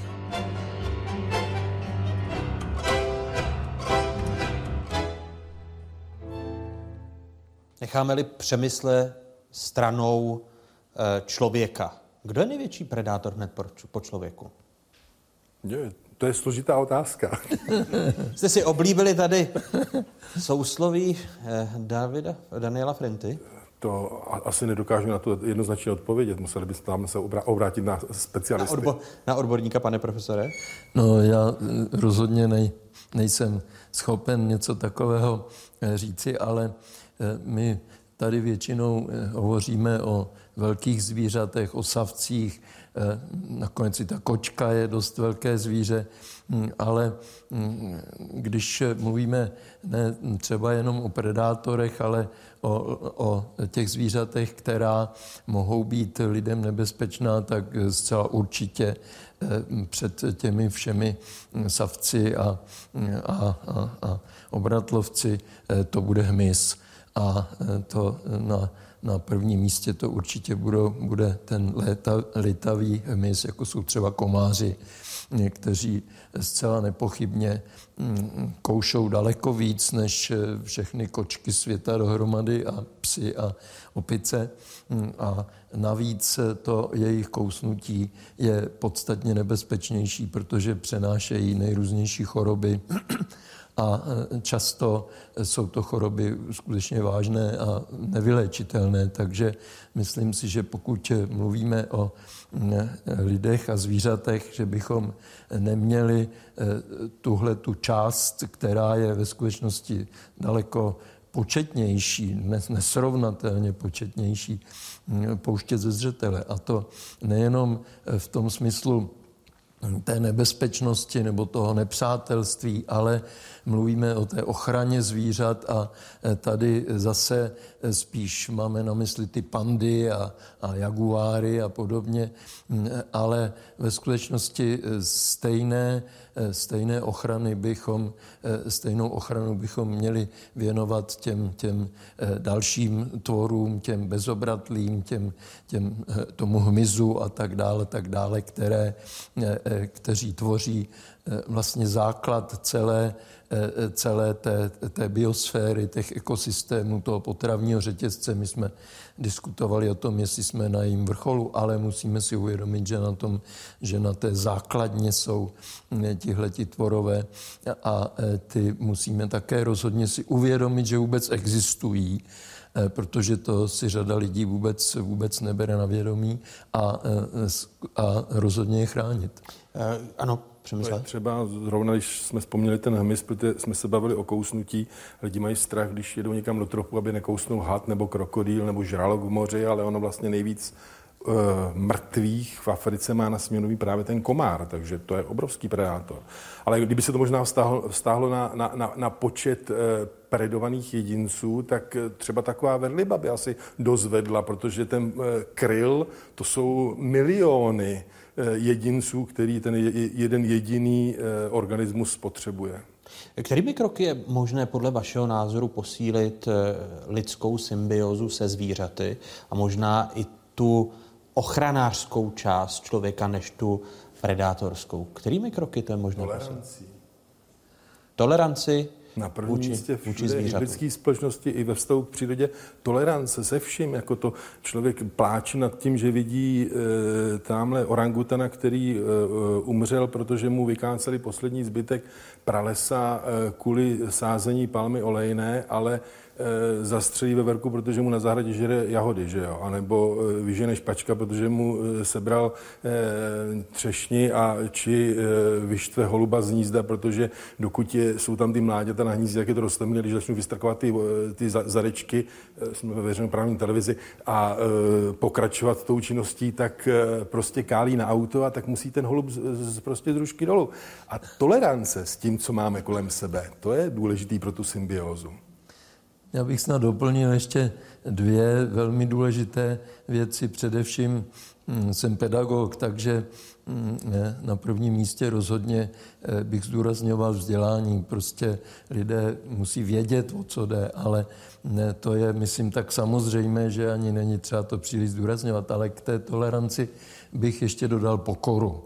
Prostě často eh, jsme až příliš arrogantní, až příliš jsme přesvědčení o tom, že vlastně můžeme všechno a že víme všechno. Protože jsme páni tvorstva. Jsme, ano. No, že jsme páni tvorstva. To v zásadě eh, můžeme to nazvat trošku, řekněme, vznešeněji, jsme korunou tvorstva, abychom dnes říkali zrovna páni tvorstva, ale ve skutečnosti myslíme... A tomu vlastně, dáváme korunu. myslíme vlastně skoro to tež. Takže to eh, jistě můžeme eh, z toho vycházet, ale teda ta pokora nám často chybí. Eh, chybí a odráží se bez zesporu i v rozšiřujícím se červeném seznamu ohrožených druhů. Jak se můžeme teď podívat? Více než čtvrtině živočišných a rostlinných druhů, figurujících na červeném seznamu, hrozí vyhnutí. Podle Mezinárodního svazu ochrany přírody se to týká i přibližně 8 tisíc druhů obratlovců. Z více než pěti a půl tisíc dosud popsaných druhů savců byla v roce 2016 ohrožena asi pětina. Ještě před 20 lety jich přitom bylo o necelou stovku méně. O 353 druhy se rozrostl seznam ohrožených ptáků. Hrozba vyhnutí se rovněž týká asi desetiny dosud popsaných druhů plazů.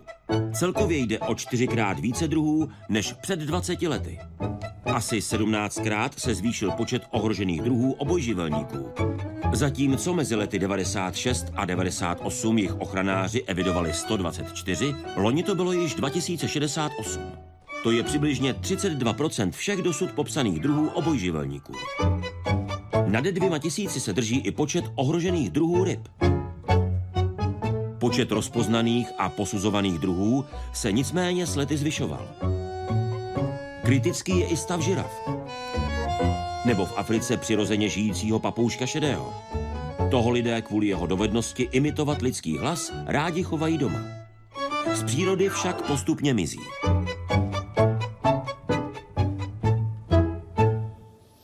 Pane profesore Moldane, těch regulací Ochranářských regulací přibývá, ale přitom přibývá ohrožených druhů na tom červeném seznamu. Jak vysvětlíte ten paradox? No, to je skutečně eh, velmi smutná skutečnost, že eh, těch eh, ohrožených druhů přibývá. Na jedné straně mm, musíme trošku připustit, že to je i určitým pokrokem vědy, že víme o více druzích, které jsou ohroženi a předtím jsme si to třeba neuvědomovali, ale ve skutečnosti jich skutečně přibývá.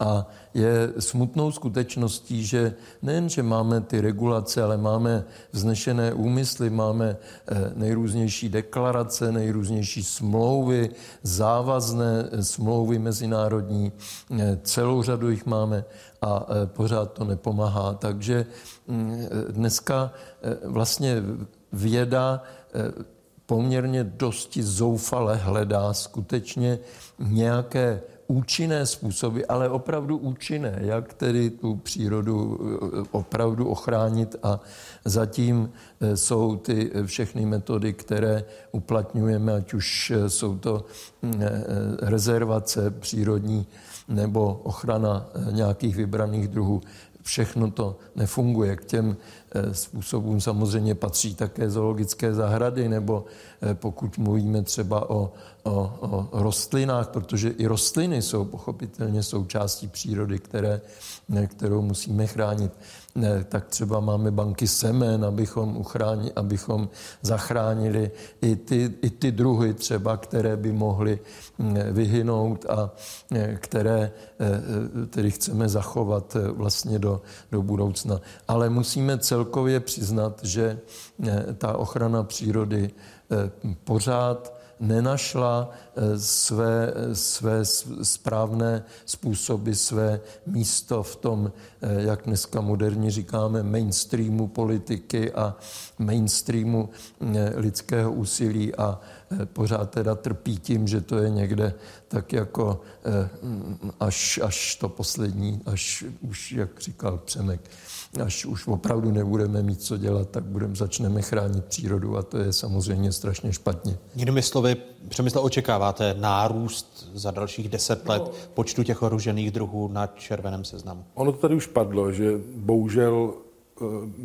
jsou politici, kteří si neuvědomují tady tu vážnost a e, možná je pořád ještě málo toho vzdělání, o kterém mluvil pan profesor v tomto směru a Potom tady máme to, že proti té pokoře a toleranci, které e, já vidím stále nedostatek, tak stojí ty peníze. Že jo? A i když se domluvíme, že uděláme moratorium na lov verlip, protože je posledních pár desítek kusů od některých druhů nebo pár set kusů od jiných druhů kytovců, tak eh, proti tomu stojí ty vedlibářské lobby, které prostě za každou cenu chtějí ten ekonomický zisk a ohání se tím, že ti e, pracovníci jinak přijdou o práci.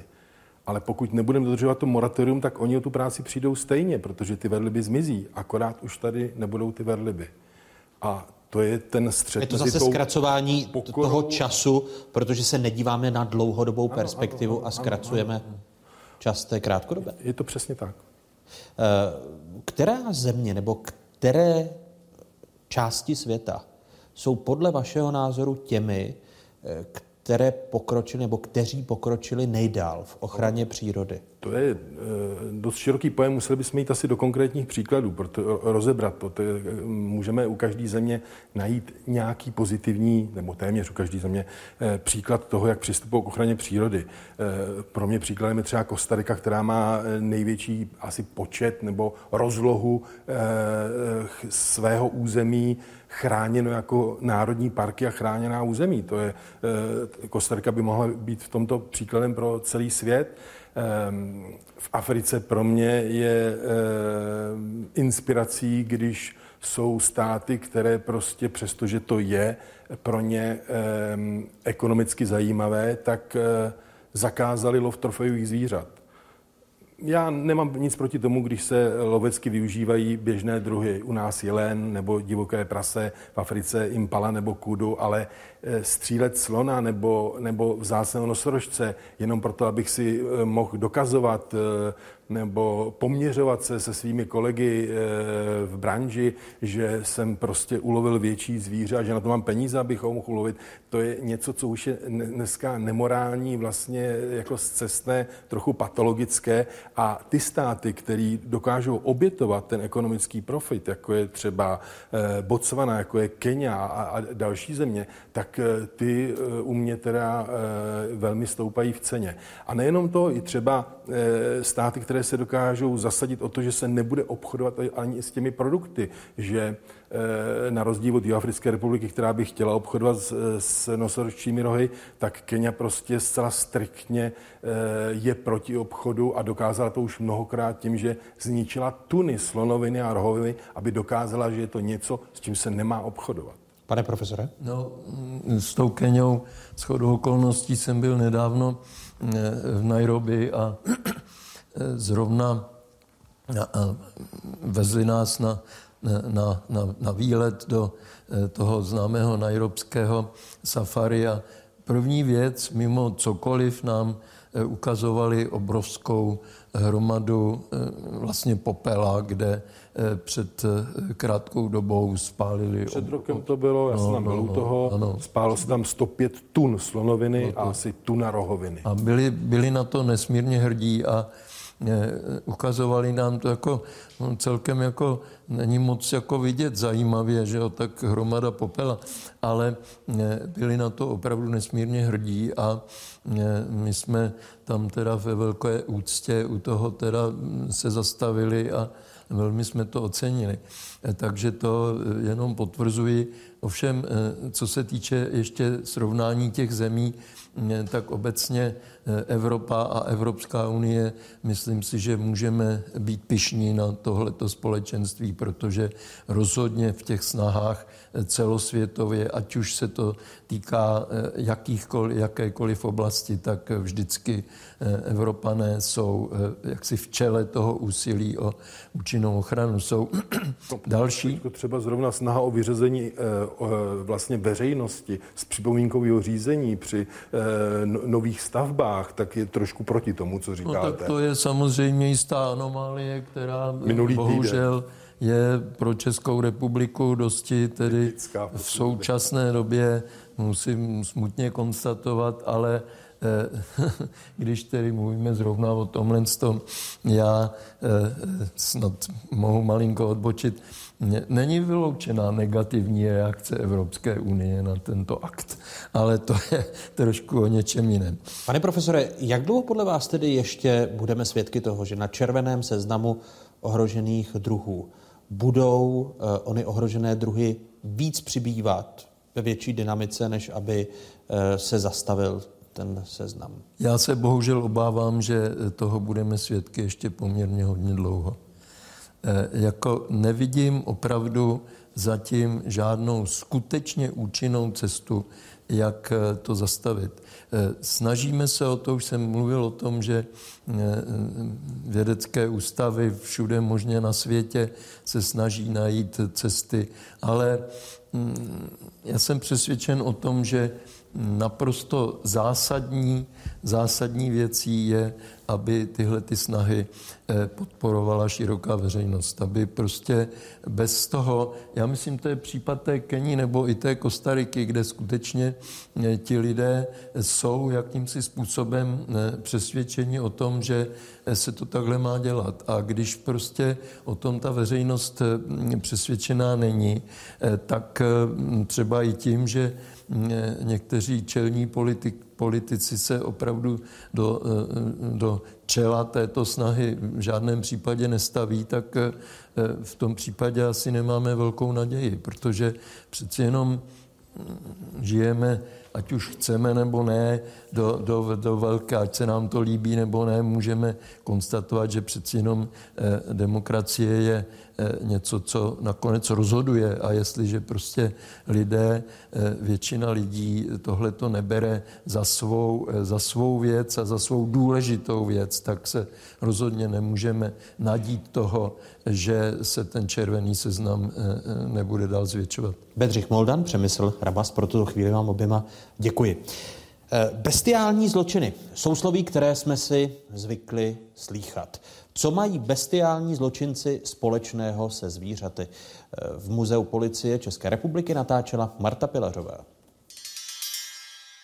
Jde-li o otázku, odkud se zlo v člověku bere, tak eh, je to krajní zjednodušení nebo dokonce omyl, kdybychom chtěli eh, říct, že pochází od zvířete. To zlo, eh, které páchají lidé, to pochází spíš z temných zákoutí lidské duše.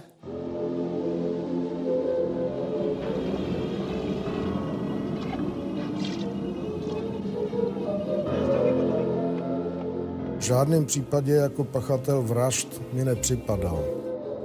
On dokonce měl několik přezdívek a jedna z těch přezdívek byla Mimísek. Taky byla ale přezdívka pacient.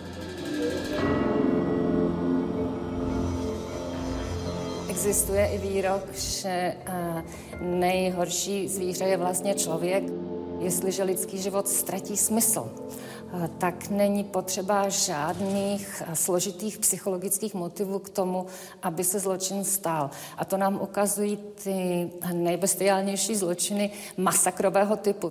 Začneme tady sériovými vrahy z 80. let, ke kterým patřili eh, Ladislav Hojer, ten byl odsouzen za pět e, případů vražd k trestu smrti a byl také v roce 86 popraven. Další byl e, Stehlík, který také, ten měl na svědomí dvě vraždy a byl také odsouzen k trestu smrti a popraven. Pachatel má pocit, že tady pro někoho není důležitý, chce se za to pomstít a velmi důležitá je pro něho negativní sláva. Negativní sláva v době médií znamená, že chci udělat něco, aby na mě ostatní nezapomněli. A to jsou pohnutky a okolnosti chování, které ve zvířecí říši samozřejmě nenalézáme. Václav Mrázek působil na Chomutovsku a pak ve středních Čechách a na svědomí má celkem sedm obětí, z čehož tedy jeden byl muž, toho se zbavil jako svědka a dalších těch šest to byly, to byly ženy. Ty vraždy byly sexuálně motivované a brutálně provedené. Dlouhou dobu si společnost eh, přála, aby platilo, že eh, brutální zločinci představují zvláštní druh eh, nebo zvláštní kategorii, narušenou kategorii lidí, že jsou dokonce i chybou přírody, ale dneska spolehlivě víme, že mýtus o odlišnosti, o bytostné odlišnosti pachatele je opravdu velkým omylem. U řady pachatelů i těch velmi uh, brutálních zločinů se právě setkáváme s tím, že mají své ostrovky normality, mají uh, třeba své rodiny a děti, mají třeba i zajímavou profesi. Uh, sousedé z, bezpostřed, z bezprostředního okolí o nich uh, řeknou, že jsou velmi slušní. A ta druhá skrytá tvář, o té vědí samotní pachatelé, oni ví, že dělají něco, co společnost neakceptuje, co odsuzuje, co stíhá a právě proto se cítí vyloučení a svým způsobem za to tu společnost nenávidí. Já vzal vlastně tu tyč a vlastně přišel směrem k ní no, a mě jako praštil do hlavy. No a tady myslím, že říkala, že vás znám, no, na, na Už teď? No. A jak to řekla? Co řekla? Že vás poznávám, všechny tyto mýty sloužily k tomu, abychom si mohli svým způsobem zachovat svoji iluzi bezpečného světa. Takové hrozné věci nedělají normální lidé. A protože to nejsou normální lidé, tak se já nemusím bát, že by se něco takového mohlo stát mně, protože ty nenormální lidé, ty musí být na první pohled zjevní a patří úplně někam jinam, než třeba do mého sousedství, než třeba na mé pracoviště. Prach udělal na mě jenom tohle, abych abych se sklonil hlavu a na nic se nedíval. A povídá, lež o tebe mi nejde. Spíš platí, že bychom měli být ostražití ve svém eh, nejbližším okolí, protože statistika ukazuje, že eh, pokud jde o vražedná jednání, tak eh, probíhají většinou mezi těmi, kteří se znají a ty motivy jsou právě srozumitelné, protože to je třeba žádlivost, je to třeba touha získat majetek příbuzných, kdy nechci čekat, až zemřou, ale může to být i třeba nějaká nevraživost a podobně. Co nás dneska překvapuje, je například, že zločiny se páchají jenom z nudy, nebo dokonce kvůli tomu, aby pachatel získal nějaký silný zážitek, nebo kvůli tomu, aby povýšil ve skupině, která je pro něj důležitá.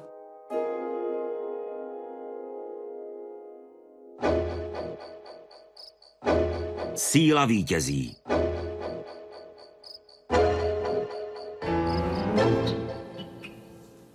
Síla vítězí a všichni hosté dnešního Fokusu v závěrečné kapitole začnu u docenta Frinty. Je to to základní pravidlo, kterým se řídí říše e, zvířat?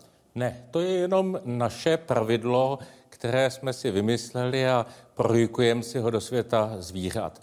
Ve skutečnosti e, přírodní výběr příliš nepomáhá jednoznačně zvyšování agrese. Naopak, kdykoliv ta zvířata mohou se stát trošku hodnějšími, ušetřit eh, energii, nebezpečí a čas eh, na tom, co věnovali agresi, eh, tak vlastně vydělají. Výsledkem je většinou to, že jsou v populaci přítomny obě strategie, že jsou tam prostě zlí a jsou tam hodní, samozřejmě řečeno ve zkratce. Vy jste oba dva, už Přemysl Rabas i Bedřich Moldan, eh, očichali politiku. Tam síla vítězí? Přemysle. No, tak uh, určitě se tak většina těch dravců chová. Myslí si, že je to, to ten nejlepší způsob politického boje. To, co tam ještě jako bohužel hodně proniká, že se bere jako samozřejmý takový to očůrávání, že jako uh, prostě obelhat, lež je dneska eh, normální legitimní nástroj eh, politické práce a to, to, je, to je smutné. Ale na druhou stranu, když se mě lidi ptají, jako jak, jak to vnímám, a tak si říkám, no tak ta politika je trošku jako, jako v buši, že jo, je to. Akorát ten rozdíl možná je v tom, že v té buši platí přírodní zákony a když je někdo nedodržuje, tak je velmi rychle umravněn, když to eh, v té lidské společnosti se ty zákony velmi často obcházejí. Pane profesore, je to i vaše zkušenost? Tak eh, já mám asi zkušenost trochu jinou. Já jsem navíc sice eh, byl v politice a vlastně ní pořád jsem, ale eh, cítím se přeci jenom daleko víc odborníkem, vědcem, pedagogem. A mm, když jsme tady několikrát řekli, je to složité, tak bych řekl, že když řeknete síla, tak co to znamená ta síla? Není to, eh, jestli můžeme celkově říct, že síla opravdu vítězí, ale rozhodně nikoliv nějaká hrubá, bezohledná síla, nějaká, nějaká prvoplánové, prvoplánové násilí a podobně. Ale mm, argumenty mohou být samozřejmě důležité a důlež, důležitější než cokoliv jiného, pokud jsou to argumenty silné, ale tím nemám na mysli, že by byly nějaké, když to přeženu, zprosté nebo nějaké bezohledné. Je to prostě mm, trošku, musíme tomu rozumět eh, trošku jemněji, než jenom prostě říct tedy síla vítězí, tak nemáme na mysli jenom hrubou sílu. Kateřino, kdo vítězí, když přijde na páření? Ten silnější? Já, eh, já teďka právě lovím v paměti takový výzkum, eh, který eh, jak jste tam narazili na ty prezidenty, tak mě to uvrtalo se v hlavě a lovím eh, v paměti ten výzkum, který zkoumal eh, reprodukční úspěch amerických prezidentů, kde jako američtí prezidenti měli vyšší počet mužských potomků, než je jako běžné v té populaci, což je jako nám zase ukazuje, že eh, nějaké to místo na výsluní té společnosti je určitým, eh, určitým přitažlivým znakem pro ty ženy, ale nemusí to být vůbec síla. Já vždycky velice s oblibou říkám, to je jedno, v čem je ten, eh, ten muž třeba dobrý, když se budu prostě pohybovat v nějakém prostředí, kde jsou všichni, po, píšou poezii, tak mi bude připadat nejpřitažlivější ten, co píše nejlepší poezii, ale zejména takovou, jako kterou uznávají všichni ti ostatní kolem. Takže to bude ten nejsilnější muž. No ale co ještě vlastně bych k tomu chtěla říct a ráda bych hrozně navázala na to, co říkal tady Daniel Frinta ehm, o tom, eh, že jako to, co máme v genech, eh, jako ještě neznamená, jako že se tak musíme chovat a nedopouštět se tady toho takzvaného naturalistického omylu, eh, protože jsou, máme v genech i to dobré, i to špatné. A když takový můj oblíbený argument na to, eh, proč se nedopouštět naturalistického milu, je příklad, kdy eh, někdo znásilní, třeba muž znásilní před soudcem, se obhajuje a říká, no to mě donutili udělat mé geny, mám to do určité míry vrozené. A on mu řekne, no a moje geny mě nutí vsadit vás do vězení. Takže asi tak. To bych ráda zdůraznila po tom příspěvku o té bestialitě, který mě teda velice zasáhl. Eh, Vojtěchu, když se podíváte na ty kmeny a ta území, která, se, která jste navštívil jako cestovatel, tak platí to, že vítězí síla argumentů nikoli ta hrubá agresivita, jako to mluvil pan profesor Moldan? Bych to malinko ještě rozvinul, já jsem se taky odšel politiku a skutku takové příšery, jako jsem potkal v politice, tak mám to zakázáno z domu, teda hovořit o tom, ale promiň, moje ženo. A, a Nicméně eh, ve svých knihách, kde popisuji... Porušil jste matriarchát ano, ve vaší rodině. Ve svých knihách, kde o různých příšerách píšu, tak skutku vůbec ani, ani se nepřibližuji úrovni eh, na lokální politické scéně, ale vy jste se ptal na něco jiného, ale ze mě to muselo jít ven prostě. vy jste se ptal na... Na, na, na tu vaši pozorovanou zkušenost, když eh, cestujete u těch kmenů, které nejsou Eh, součástí té naší západní civilizace, jak je to tam je to s složitější, protože síly. z toho prostého důvodu, že třeba náčelníci v některých kmenů eh, to náčelnictví nepřináší prakticky žádné výhody, ale vlastně z našeho pohledu zodpovědnost. Takže eh, návštěvy, na, náčelník třeba u těch Janomamů mluví třeba velice klidným, tichým hlasem a všichni zmlknou a poslouchají ho.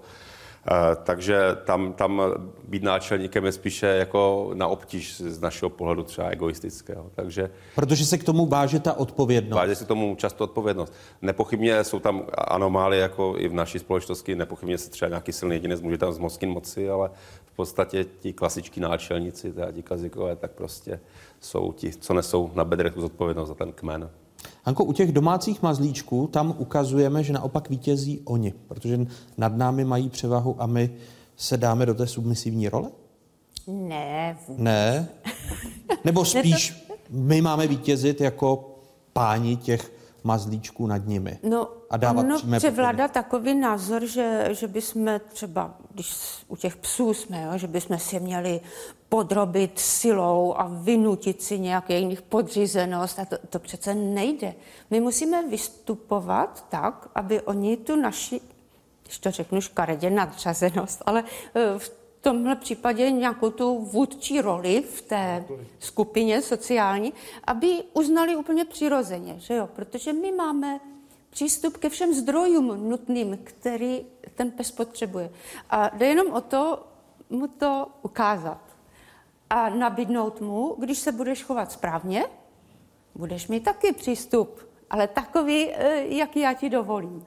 Jo, takže to je taková, taková strategie eh, velice jednoduchá, ale málo kdo eh, to dokáže praktikovat.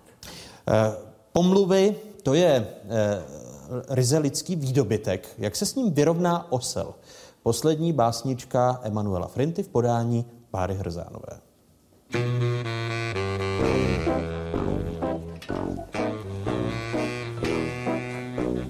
Že osel někdy mívá rouky a je tak trochu své hlaví, řeklo se o něm, že je hloupý a už se toho nezbaví. Jemu je ale jedno, jestli jdou o něm světem pomluvy. myslíte, že byste to nesli tak moudře? Dejme tomu vy. Pane docente Fry, to musím ukončit vaším rodem.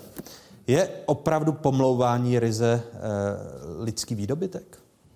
No, asi ano. Eh, je to jedna z věcí, ke které máme eh, velkou, velké schopnosti, ale samozřejmě jako u všech věcí, u všech jevů hledáme u našich zejména nejbližších příbuzných, zda jsou schopni a za jakých okolností alespoň náznaků, alespoň občas takového chování. Já děkuji, že jste nám eh, umožnil vypůjčit si eh, básně vašeho otce. A propo, když ta knížka byla věnována vám, tak kterou máte vy nejraději? No já mám nejraději vrabčáky.